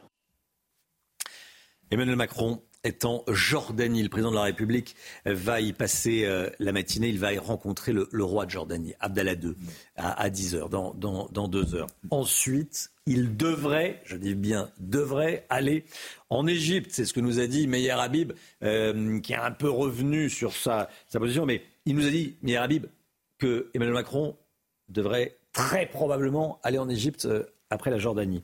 C'est important d'aller en Égypte, Harold Iman? Oui, parce que le président Sisi est c'est le pays arabe le plus puissant au monde déjà, et il a longtemps par le passé pu parler au Hamas. Maintenant, ça lui est beaucoup plus difficile, mais il reste quand même incontournable. Tout se passera avec l'Égypte. C'est par l'Égypte que rentre l'aide humanitaire à Gaza, et c'est par l'Égypte qu'Israël a quand même un pays qui le reconnaît.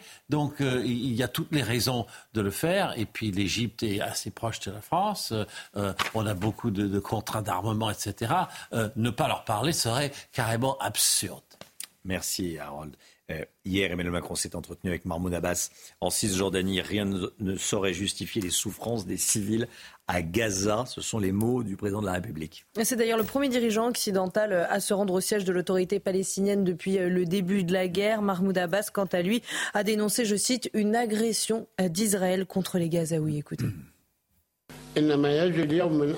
Les événements qui ont lieu aujourd'hui sont de la responsabilité d'Israël, ainsi que tous les pays du monde qui ont encouragé les autorités d'occupation à poursuivre ces actes d'agression contre le peuple palestinien, sans devoir un jour rendre des comptes. Rien, nulle part, ne justifie la violence terroriste.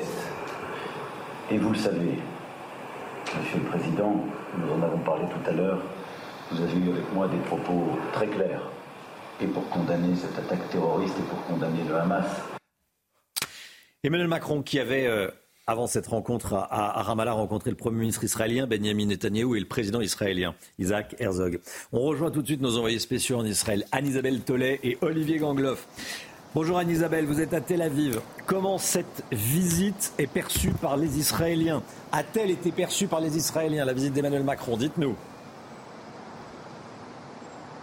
Eh bien, Romain, le moins que l'on puisse dire, c'est que cette visite n'a pas fait l'unanimité ici en Israël, puisque ce déplacement d'Emmanuel Macron ne fait pas la une des journaux. D'abord parce qu'il est arrivé tardivement, après le président Biden, le chancelier allemand, le premier ministre britannique et la première ministre italienne Giorgia Meloni. Et cette venue tardive a été critiquée par une bonne partie de la classe politique, mais aussi par la rue israélienne, parce qu'elle a déploré qu'il soit sur le terrain diplomatique, en évoquant déjà une solution à deux États, alors que le peuple israélien a pour l'instant soif de vengeance après les attaques horribles perpétrées par le Hamas le 7 octobre dernier. Nous étions hier avec Olivier Gangloff dans les rues de Jérusalem, des rues relativement vides, puisque les commerces rouvrent petit à petit, et il n'y avait pas d'effervescence autour de ce déplacement d'Emmanuel Macron. Et la majorité des gens nous disaient: comment peut-on réfléchir aujourd'hui à deux États, à une solution diplomatique, alors qu'il s'agit d'abord d'effectuer une opération terrestre pour aller dénicher les terroristes un à un dans la bande de Gaza. Le seul sujet qui fait consensus ici en Israël, eh bien, c'est lorsqu'il est question des otages, puisqu'Emmanuel Macron a dit qu'il en faisait une priorité. Merci beaucoup Anne-Isabelle, avec Olivier Gangloff pour les images. 8h06, dans un instant, la grande interview. Sonia Mabrouk reçoit ce matin Alain Boer. À tout de suite. C'est News, il est 8h12. Merci d'être avec nous. Tout de suite, c'est la grande interview. Sonia Mabrouk reçoit ce matin Alain Boer, professeur de criminologie. C'est sur CNews et c'est sur Europe 1.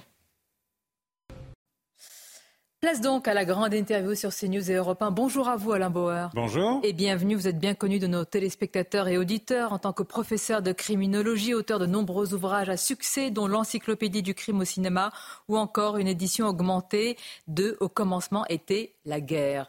Le président français a vu Benyamin Netanyahou, il a également vu Mahmoud Abbas hier avant de rencontrer Alain Boer dans la matinée le roi de Jordanie. Sa proposition d'étendre la coalition anti-Daesh au Hamas a été tempérée par l'Élysée et diversement appréciée par les spécialistes du Proche-Orient. Vous-même, vous l'avez critiqué. Pourquoi ce n'est pas tenable ? Parce que ça n'a aucun sens. C'est-à-dire faire le buzz pour le buzz, c'est bien. Faire de la com pour la com, pourquoi pas. Mais en matière de relations internationales sur un sujet aussi sensible, on peut éviter de faire ce grand écart extrêmement douloureux, surtout pour les diplomates de l'Élysée ou le Quai d'Orsay, qui est en train de faire du rétropédalage.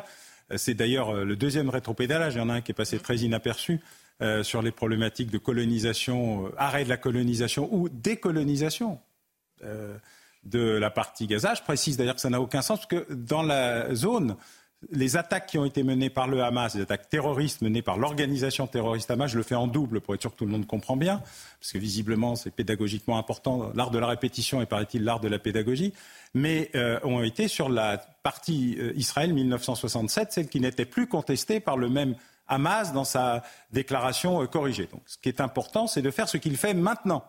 rencontrer les principaux opérateurs qui sont en situation, non pas de faire une coalition anti-Hamas, mais de trouver un plan de sortie par le haut pour régler ce qui a été raté en 1993 avec les accords d'Oslo, la liquidation volontaire par les Américains, les Israéliens et les Arabes du plan Wolfensohn qui visait à faire une sorte de Dubaï sur Gaza, qui aurait permis de passer à autre chose sur cette affaire extrêmement compliquée d'un territoire et de population dont personne ne veut, pas plus les Arabes que les Israéliens, pas plus les Américains que les autres, et qui est devenue une variable d'ajustement pour permettre les accords d'Abraham, qui sont les principales victimes de cette opération. Au-delà du massacre des Israéliens et du massacre des Palestiniens en cours, qui sont eux-mêmes les otages du Hamas par défaut, eh bien, il y avait une option, elle a été liquidée, il y en a une deuxième, elle est en train de mourir, sauf si il y a une posture par le haut. Cette posture par le haut, elle nécessite un accord avec le roi de Jordanie, elle nécessite un accord avec le président égyptien, elle nécessite une intervention forte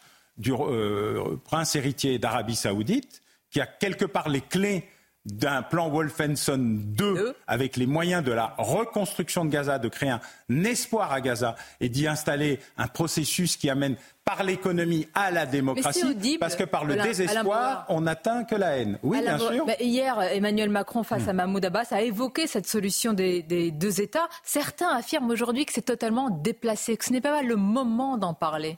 C'est maintenant le moment d'en parler, parce que le problème, c'est l'après. Après Al-Qaïda, on a eu l'État islamique. Est-ce un progrès ? Après la destruction et les interventions en Libye, en Afghanistan, en Syrie, en Irak, est-on satisfait de l'extraordinaire résultat accompli par la coalition internationale qui a réussi à créer le désordre et le chaos, tout en liquidant en grande partie l'État islamique ? Réel, mais en ne supprimant pas le califat virtuel qui continue à organiser, à promouvoir et à générer des attentats, y compris sur notre propre territoire. Même les Israéliens ont compris, grâce au poids des familles qui sont en train de camper au sens de campement, pas de camp, comme certains utilisent ce terme, devant le siège, le quartier général de Tsahal, pour dire attention, la question des otages est devenue plus importante que la question de la revanche, de la représaille ou de la vengeance. Il se produit quelque chose dans la société israélienne que nous sommes en train de découvrir, c'est le poids de sa société civile dans son armée citoyenne. Et quelque part, ce qui s'est produit dans le désastre généré par le propre gouvernement de M. Netanyahou et de son ministre, M. Gvir, dans cette affaire, montre que, justement, au-delà de la vengeance et de la revanche, et il y a une véritable hystérie de la vengeance et de la revanche, et quand on voit les images, ce que j'ai malheureusement eu l'occasion de faire, y compris celles que... Diffusées, des massacres. Oui, une sélection, parce qu'il y a pire, hélas, il y a toujours pire, mais là il y a vraiment pire, montre à quel point il y a une volonté de revanche et de vengeance de la société israélienne, mais aussi il y a cette volonté de sauver les otages et de trouver une solution. Et de toute façon, après, il y aura un après. Il ne va pas y avoir 2 millions de Palestiniens liquidés pour la revanche d'Israël. Il va bien falloir trouver une solution. Elle est entre les mains des principaux opérateurs, dont le roi d'Arabie Saoudite. Alain Borg, on voudrait comprendre ce matin sur CNews et Europe 1, quand Benyamin Netanyahou affirme que nous sommes en guerre, la civilisation contre la barbarie. Est-ce que cette terminologie est la bonne ? Est-ce qu'elle embrasse et elle englobe le monde entier ? Et est-ce le nouvel axe du mal aujourd'hui, comme certains l'ont dit ? D'abord, l'axe du mal, ça n'a pas bien marché la dernière fois, donc on va essayer d'éviter. Comme le dit très justement le président Biden, inutile de refaire nos propres erreurs devant Netanyahou. Donc au moins, il y a eu une parole à peu près sage et due à quelqu'un qui est un très vieux routier de la politique et qui a vu les bons et les très mauvais côtés de la politique américaine. Non, il y a la barbarie. La barbarie, elle est là. Il n'y a aucune excuse à la barbarie. La barbarie du Hamas dans son assassinat volontaire, collectif, prémédité, organisé. Vous voyez que certains la mettent en parallèle par rapport à la riposte d'Israël. Vous-même, vous avez employé le mot « liquider ». Est-ce que ces mots-là... En disant qu'il ne fallait pas les liquider, l'option qui est prise... Ce n'est pas ce que prévoit de faire... Non, mais ils ont tort, car cette pulsion irrésistible et mortifère les amènera à être les principales victimes de cette opération. Qu'il y ait des représailles, qu'il y ait des cibles, que tous les dirigeants du Hamas qui ont monté cette opération soient, eux, liquidés. Tout le monde peut le comprendre. Et en fait, même si on fait des rodomontades diplomatiques avec des pudeurs de jeunes filles, chacun imagine bien ce que nous ferions nous-mêmes si la même situation s'était produite dans une attaque d'une même ampleur, un massacre d'une telle ampleur, un massacre terroriste et barbare d'une telle ampleur sur notre propre territoire. Donc c'est pas la question. La question, c'est qu'il y a 2 millions d'otages du Hamas. Une partie d'entre eux, d'ailleurs, soutenant politiquement le Hamas, parce que dans le désespoir, ils les trouvaient mieux que les corrompus du Fatah qui dirigent mal la Cisjordanie. Alain Bauer, dans cette situation inextricable, comment on éradique le Hamas ? Est-ce que envoyer des bombes suffira, en précisant quand même, parce que quasiment personne ne le dit, que l'offensive terrestre ne sera pas si évidente pour Tsahal ? Elle n'est donc pas évidente parce qu'elle n'a pas eu lieu. Elle n'a pas eu lieu parce qu'ils ne savent pas quelle offensive terrestre. Incursion, invasion, occupation, ces trois thèmes ne sont pas gérés aujourd'hui. Si on attend autant de temps, c'est à la fois parce qu'il y a un doute sur l'opération terrestre en tant que telle, qui se traduit par un bombardement permanent de toute une série de cibles, et dont il faut dire d'ailleurs qu'une partie des cibles enterrées du Hamas le sont sous des écoles, sous des habitations, sous des mosquées, sous des hôpitaux. Je veux dire par là qu'une partie des cibles de l'armée israélienne touche des civils innocents dans ce qu'on pourrait appeler des exactions militaires ou des crimes de guerre pour ceux qui voudront un jour les traiter, mais la plupart d'entre elles touchent des cibles légitimes du Hamas qui s'est caché derrière des boucliers humains qui sont sa propre population. Donc la question aujourd'hui, elle n'est certainement pas celle de l'élimination, de la liquidation, mais celle de l'après. Et la question de l'après, elle prend une toute autre importance à cause des 200 otages. Les 200 otages ont tout changé. Israël a dû gérer 2 otages, 4 otages, 8 otages, les corps de militaires. Alain Bauer, cette stratégie de la libération au compte-gouttes et avec l'une de des otages, avec cette femme d'un certain âge qui raconte sa captivité. Qu'est-ce qu'on sait aujourd'hui de ces négociations et du rôle La politique des otages, elle a été parfaitement inventée par l'Iran. L'Iran le fait excellemment avec une très grande... C'est le grand vainqueur de cette opération. De toute façon, il sera le grand vainqueur de cette opération. Il nie depuis le début, mais vous n'y croyez pas, mais non, puisque même les dirigeants du Hamas, moi je crois ce que les terroristes disent. J'ai écrit un livre pour ça, en disant les terroristes disent toujours ce qu'ils vont faire et nous faisons d'immenses efforts pour ne jamais les croire. Il faut arrêter, il faut écouter ce qu'ils disent. Le 2 septembre, la réunion de coordination de cette attaque a eu lieu à Beyrouth avec une photographie. Et il y en a eu une autre fin septembre, qui est annoncée par le Wall Street Journal, qui a des sources en général bien informées, pour lancer les opérations, en tout cas ne pas les empêcher. L'idée qu'il y ait une dichotomie entre la direction politique du Hamas et la direction militaire est une rigolade totale. Il y a une compétition pour la direction au cœur du Hamas. Quant à la position du Qatar, pour l'instant c'est un allié utile et nécessaire dont il faudrait cesser de casser les pieds. Parce que pour l'instant, ceux qui jouent avec ça jouent avec la vie de nos propres otages. Alors attendez, donc je recommande une immense cure de silence sur le Qatar. C'est-à-dire que si je vous pose la question en affirmant, ou en tous les cas en laissant supposer que le Qatar est le sponsor historique du Hamas, n'est pas le moment de le dire ? C'est le sponsor historique du Hamas à la demande du gouvernement d'Israël et des États-Unis. C'est-à-dire ? C'est eux qui lui ont demandé de régler le problème politique visant à permettre à ce que les Israéliens pensaient être un pragmatique Monsieur Yahya Sinvar, de diriger la bande de Gaza, qui devenait une variable d'ajustement, qu'elle allait attendre gentiment qu'on fasse les accords d'Abraham, puis qu'un jour peut-être quelqu'un s'occupe de ce qui s'y passe. Donc c'est un jeu où chacun joue l'hypocrisie et ils y sont tous responsables. Et Doha a eu la bonne volonté et la gentillesse de gérer cette affaire en faisant les fins de mois de l'administration territoriale du Hamas et de gérer le bureau politique du Hamas à Doha. Je rappelle d'ailleurs que les Américains eux-mêmes disent, grâce au Qatar, ils ont la plus grande base américaine hors sol au Qatar, grâce à Doha et au Qatar, nous parlons à des gens avec qui nous ne pourrions pas parler, mais à qui nous devons parler. Donc à vous entendre, le Qatar va s'en sortir sans trop de dommages et peut-être avec un chèque. Mais le plus important... Non, le Hamas va avoir un chèque, le Qatar va donner un chèque, mais nous, on va peut-être récupérer nos otages. Donc en attendant de les récupérer, je propose une grande cure de silence et un retour à l'Ermitage. Ça leur fera du bien à tous. À la suite de quoi, tout le monde pourra critiquer en long, en large et en travers le Qatar, ses capacités fiscales, ce qui a été fait pour eux et par eux. Mais vraiment, je demande une cure de silence. Nous avons des otages à sauver. Avec un lourd tribut que paye la France. Il y a eu une phrase hier très lourde de sens de Benjamin Netanyahou. On dirait qu'il a eu besoin, Alain Bauer, de réveiller un peu l'Occident, l'Europe et la France quand il dit que c'est comme si on avait l'État islamique juste à côté de Paris. Pourquoi a-t-il besoin d'utiliser ces images ? Pourquoi aujourd'hui Israël a besoin de montrer malheureusement les images les vidéos de ces massacres ? Il y a une forme de post-vérité, beaucoup n'y croient pas. Alors il y a 2 cas. Benjamin Netanyahou, il tient à sauver sa peau. Il assume l'immense responsabilité de ce qui s'est produit en termes d'incapacité de l'armée et l'État d'Israël à réagir, à prévenir et à anticiper cette attaque. Alors même que le renseignement militaire ne s'est pas trompé. Non, ni le renseignement militaire, ni le Shin Bet, ni l'ancien chef d'état-major israélien à Gaza qui, fin juillet, a dit « c'est là que ça va se passer et c'est bientôt », ni mon collègue Carmon qui, dans une note fin août, dit « ça va se passer bientôt à Gaza ». Et personne n'a écouté parce que le gouvernement d'Israël était tout préoccupé par sa réforme de sa Cour constitutionnelle et considérait que c'était un rideau de fumée pour régler un problème majeur qui était la crise des réservistes qui a affaibli l'armée d'Israël en même temps que le gouvernement envoyait tout le monde en Cisjordanie considérant qu'il ne se passerait rien à Gaza. Voilà, cette responsabilité politique-là, en général, hors période de guerre, ça amène à la démission ou au procès, à la haute cour. On va attendre. Les Israéliens feront leur commission d'enquête et elle ne sera pas gentille. Mais en attendant... il a besoin de ça. Benjamin Netanyahou, il a besoin d'expliquer qu'il est encore utile, alors qu'il sait très bien que sur le cœur de ce qui était sa promesse, la sécurité d'Israël, la faillite est immense. La deuxième partie, c'est Israël. Israël a un problème de gestion de sa communication, de la diffusion des informations, de la tiktokisation du monde, du fake news et de l'incapacité à faire comprendre ce qui s'est produit en réel. Or, Adour-sur-Glane, Boutcha et ce qui s'est passé dans les kibboutz israéliens, c'est la même chose.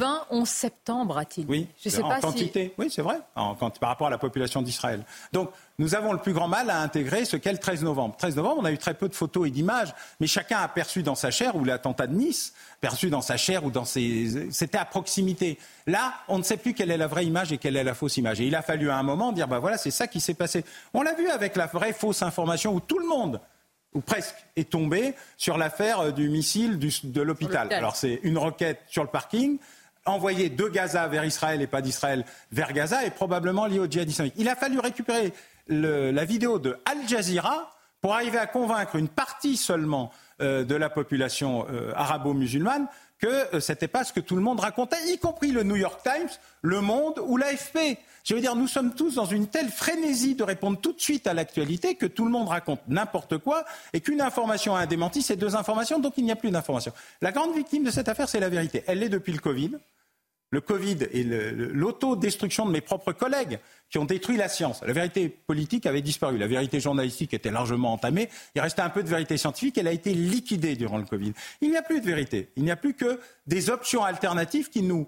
C'est ce qu'on appelle un biais de confirmation. On cherche toujours l'information qui nous confirme ce qu'on croit et pas ce qui est la réalité. Et donc il y a un besoin désormais de montrer les images, y compris les plus horribles, pour dire, mais vous savez les gars, ça s'est vraiment passé. Je rappelle que le procès de Nuremberg a commencé par les films de l'ouverture des camps de concentration pour que tout le monde se rende compte de ce que c'était en réalité. Et à l'époque, on ne truquait pas les images, il n'y avait pas de sujet. Aujourd'hui, il y a en plus l'idée que toute image est truquée, qu'il n'y a que du deepfake, etc.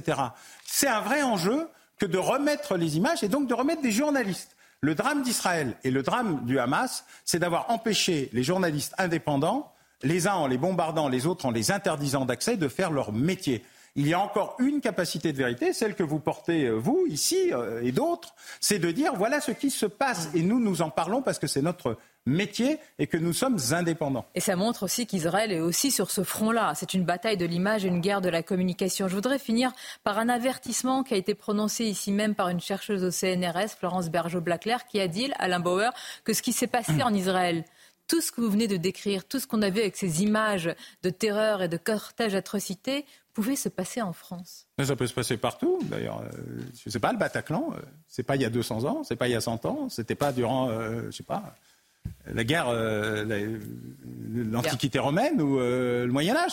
Donc la barbarie, elle existe, elle est naturelle, elle est humaine. Dans mon métier, la criminologie, on voit des barbares assez réguliers. En général, nous arrivons par la science, l'éducation, le contrôle social, le surmoi, pour faire plaisir à Freud, à gérer nos pulsions irrésistibles. Mais quand vous regardez le nombre de crimes, d'assassinats, d'agressions qui existent, vous savez que la barbarie, elle est à fleur de peau. Mais dès que vous avez un mouvement de foule, ce qu'on a appris, nos renseignements, tout cela, on espère au moins que c'est une digue, fut-elle fragile, face à ce que vous décrivez. Ça va mieux qu'avant. Avant, on a eu 5 opérations antiterroristes préventives avant les attentats de Nice en 2006, 50 depuis. Donc une immense amélioration. Ça ne veut pas dire que ça marche tout le temps, ça veut dire que ça marche mieux, mais qu'il y a encore beaucoup de travail à faire.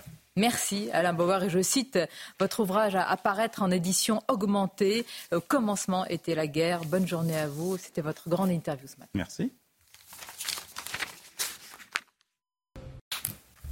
CNews, 8h29. Merci à vous, Sonia Mabrouk, et à votre invité, Alain Boer, professeur de criminologie. L'équipe de la matinale est là. On est avec Chana Lousteau, on est avec le docteur Brigitte Millot qui nous accompagne ce matin, qui est avec nous, comme tous les matins. Bonjour Brigitte. Bonjour. Ah, seulement ce matin. Voilà. C'est pas la formule exacte, c'est qui nous a rejoint. Voilà. Qui nous a rejoint. On est avec Gauthier Lebret, on est Alexandra Blanc, Harold Iman, évidemment, et Éric de Ritmaten. À la une ce matin, Emmanuel Macron qui va rencontrer dans 1h30 maintenant le roi de Jordanie, Abdallah II. Le président de la République a atterri hier soir à Amman, la capitale jordanienne, où l'on va retrouver l'envoyé spécial de CNews, Florian Tardif. Le Qatar a dit hier soir avoir, je cite, « bon espoir » de libérer des otages du Hamas. On va voir dans ce journal si on peut faire confiance au Qatar. Je vous poserai la question, Harold Iman. On vous en parlait dès hier matin, la projection devant des journalistes de vidéos tournées par des terroristes du Hamas. Projection organisée par l'armée israélienne pour prouver, car certains semblent avoir des doutes, la réalité des atrocités du 7 octobre. Un journaliste présent dans la salle, Sébastien Le Belzic d'Europe 1, va nous raconter ce qu'il a vu. Et puis la France subit une multiplication des actes antisémites depuis le début des attaques du Hamas. Un phénomène loin d'être nouveau. On sera avec Samuel Lejoyeux, président de l'Union des étudiants juifs de France. Il sera avec nous.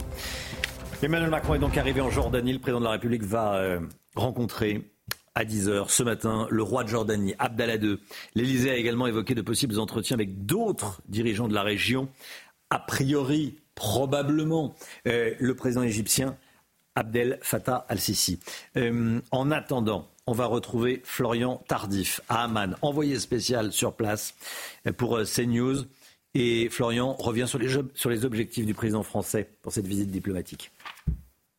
Emmanuel Macron continue de jouer les faiseurs de paix puisque, après avoir rencontré les autorités israéliennes puis palestiniennes, il est à présent en Jordanie, plus précisément à Amman où je me situe, afin de s'entretenir avec le roi Abdullah II, mais pas que, puisque selon nos informations, la présidence de la République souhaiterait organiser une rencontre entre le chef de l'État et plusieurs leaders arabes du Proche et Moyen-Orient, à savoir l'Égypte, le Qatar, les Émirats arabes unis ou encore l'Arabie saoudite. Alors pour l'heure, rien n'a été confirmé officiellement par l'Élysée, mais pourquoi Emmanuel Macron cherche-t-il à rencontrer ses homologues arabes? Tout simplement parce qu'il souhaite que l'idée qu'il a formulée hier, à savoir créer une coalition internationale pour lutter efficacement contre le Hamas, à l'image de ce qui a été fait il y a plusieurs années pour lutter efficacement contre Daesh, ne soit pas qu'une idée, mais devienne bien réalité.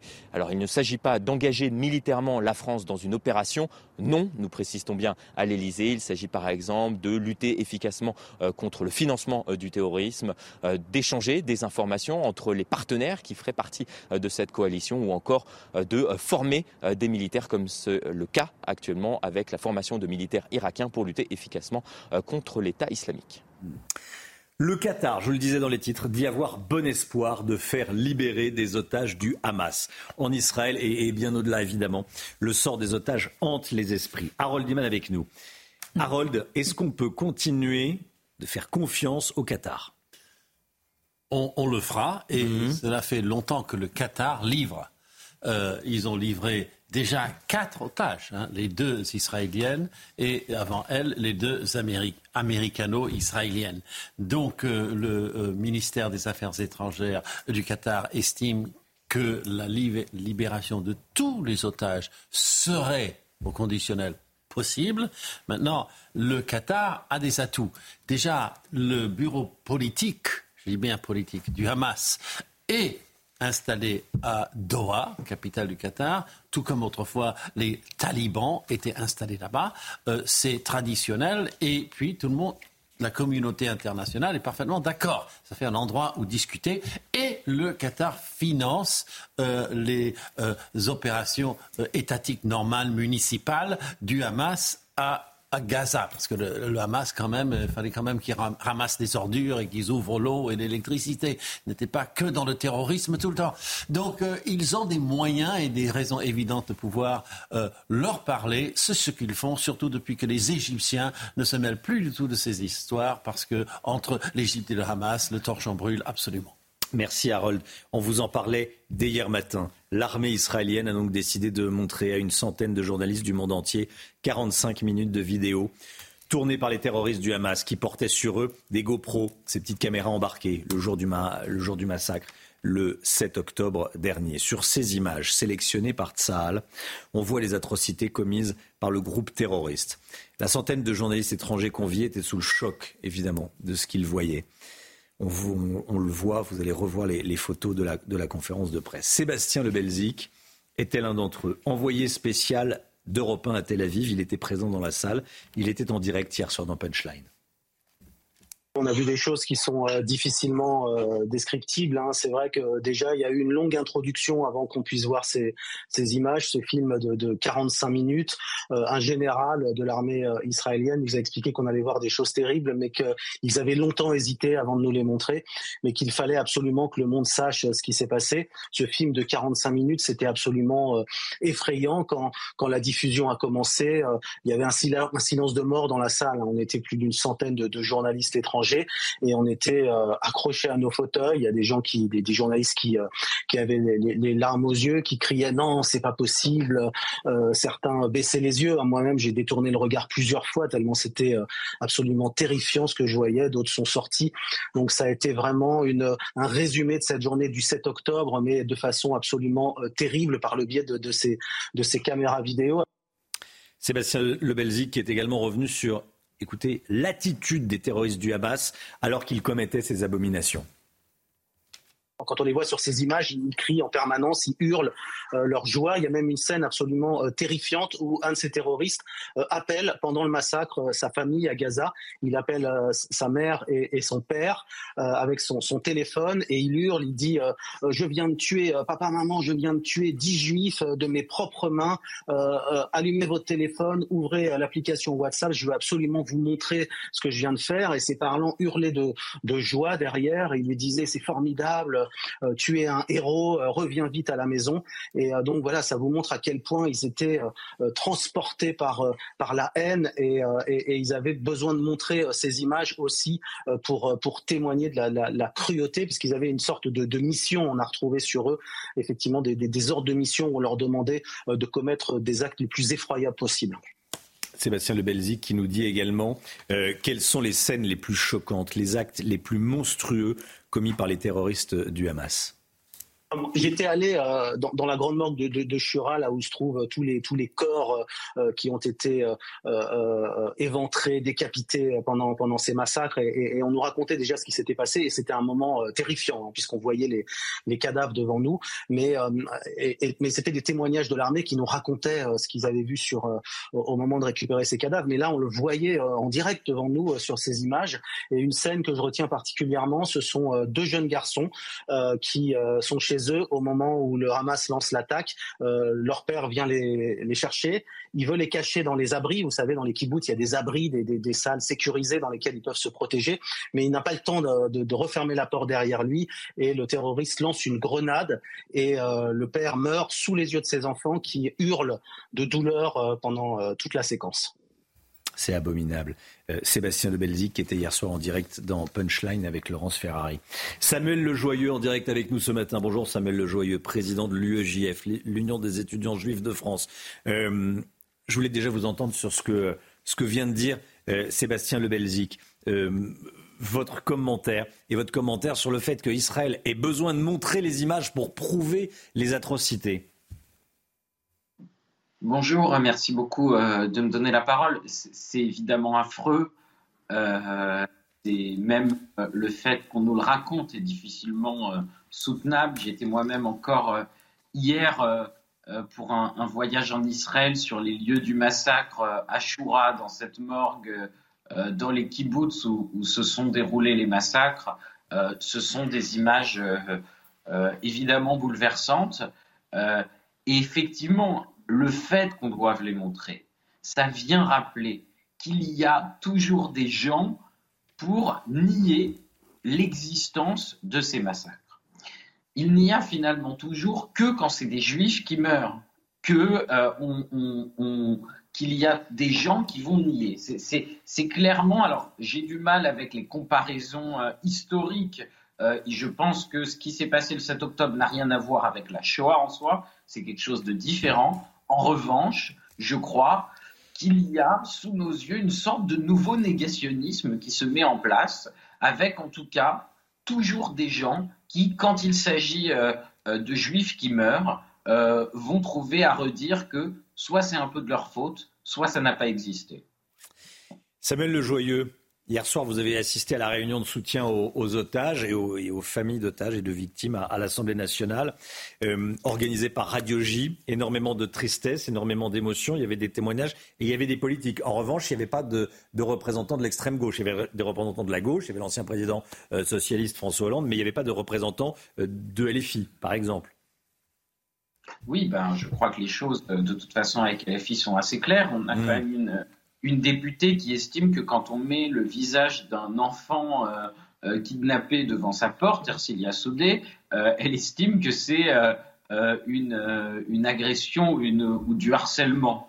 Donc écoutez, les choses sont maintenant assez claires avec LFI. Ils ont décidé que le fait qu'il y ait des Israéliens qui soient morts dans des conditions atroces, qu'il y ait des Israéliens qui soient retenus en otage, kidnappés, ça ne rentre pas dans leur grille de lecture. Vous savez, ils fonctionnent avec une grille de lecture idéologique.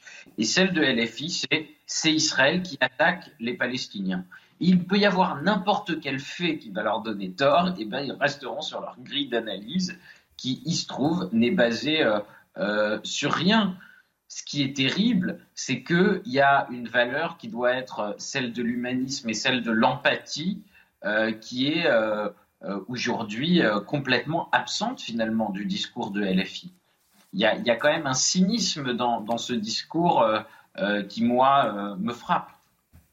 Samuel Lejoyeux, je voulais vous entendre également sur les actes antisémites. La communauté juive en France est inquiète. Il y a une poussée d'actes antisémites.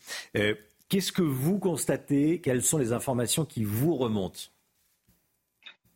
Oui, on est dans une situation qui est très grave. Effectivement, on a eu quand même 584 signalements d'actes antisémites depuis le 7 octobre. Pour comparaison. Voilà, 584 signalements et 300 enquêtes. Je précise parce qu'on voit à l'écran 300 enquêtes. Il y a 584 signalements et 300 enquêtes. Et plus de 100 déjà interpellations. Non, sur une année, classique d'antisémitisme ces dernières années. On était plutôt aux alentours à la fin de 250 actes réellement sanctionnés. Donc c'est une explosion du taux d'antisémitisme en France. C'est une explosion.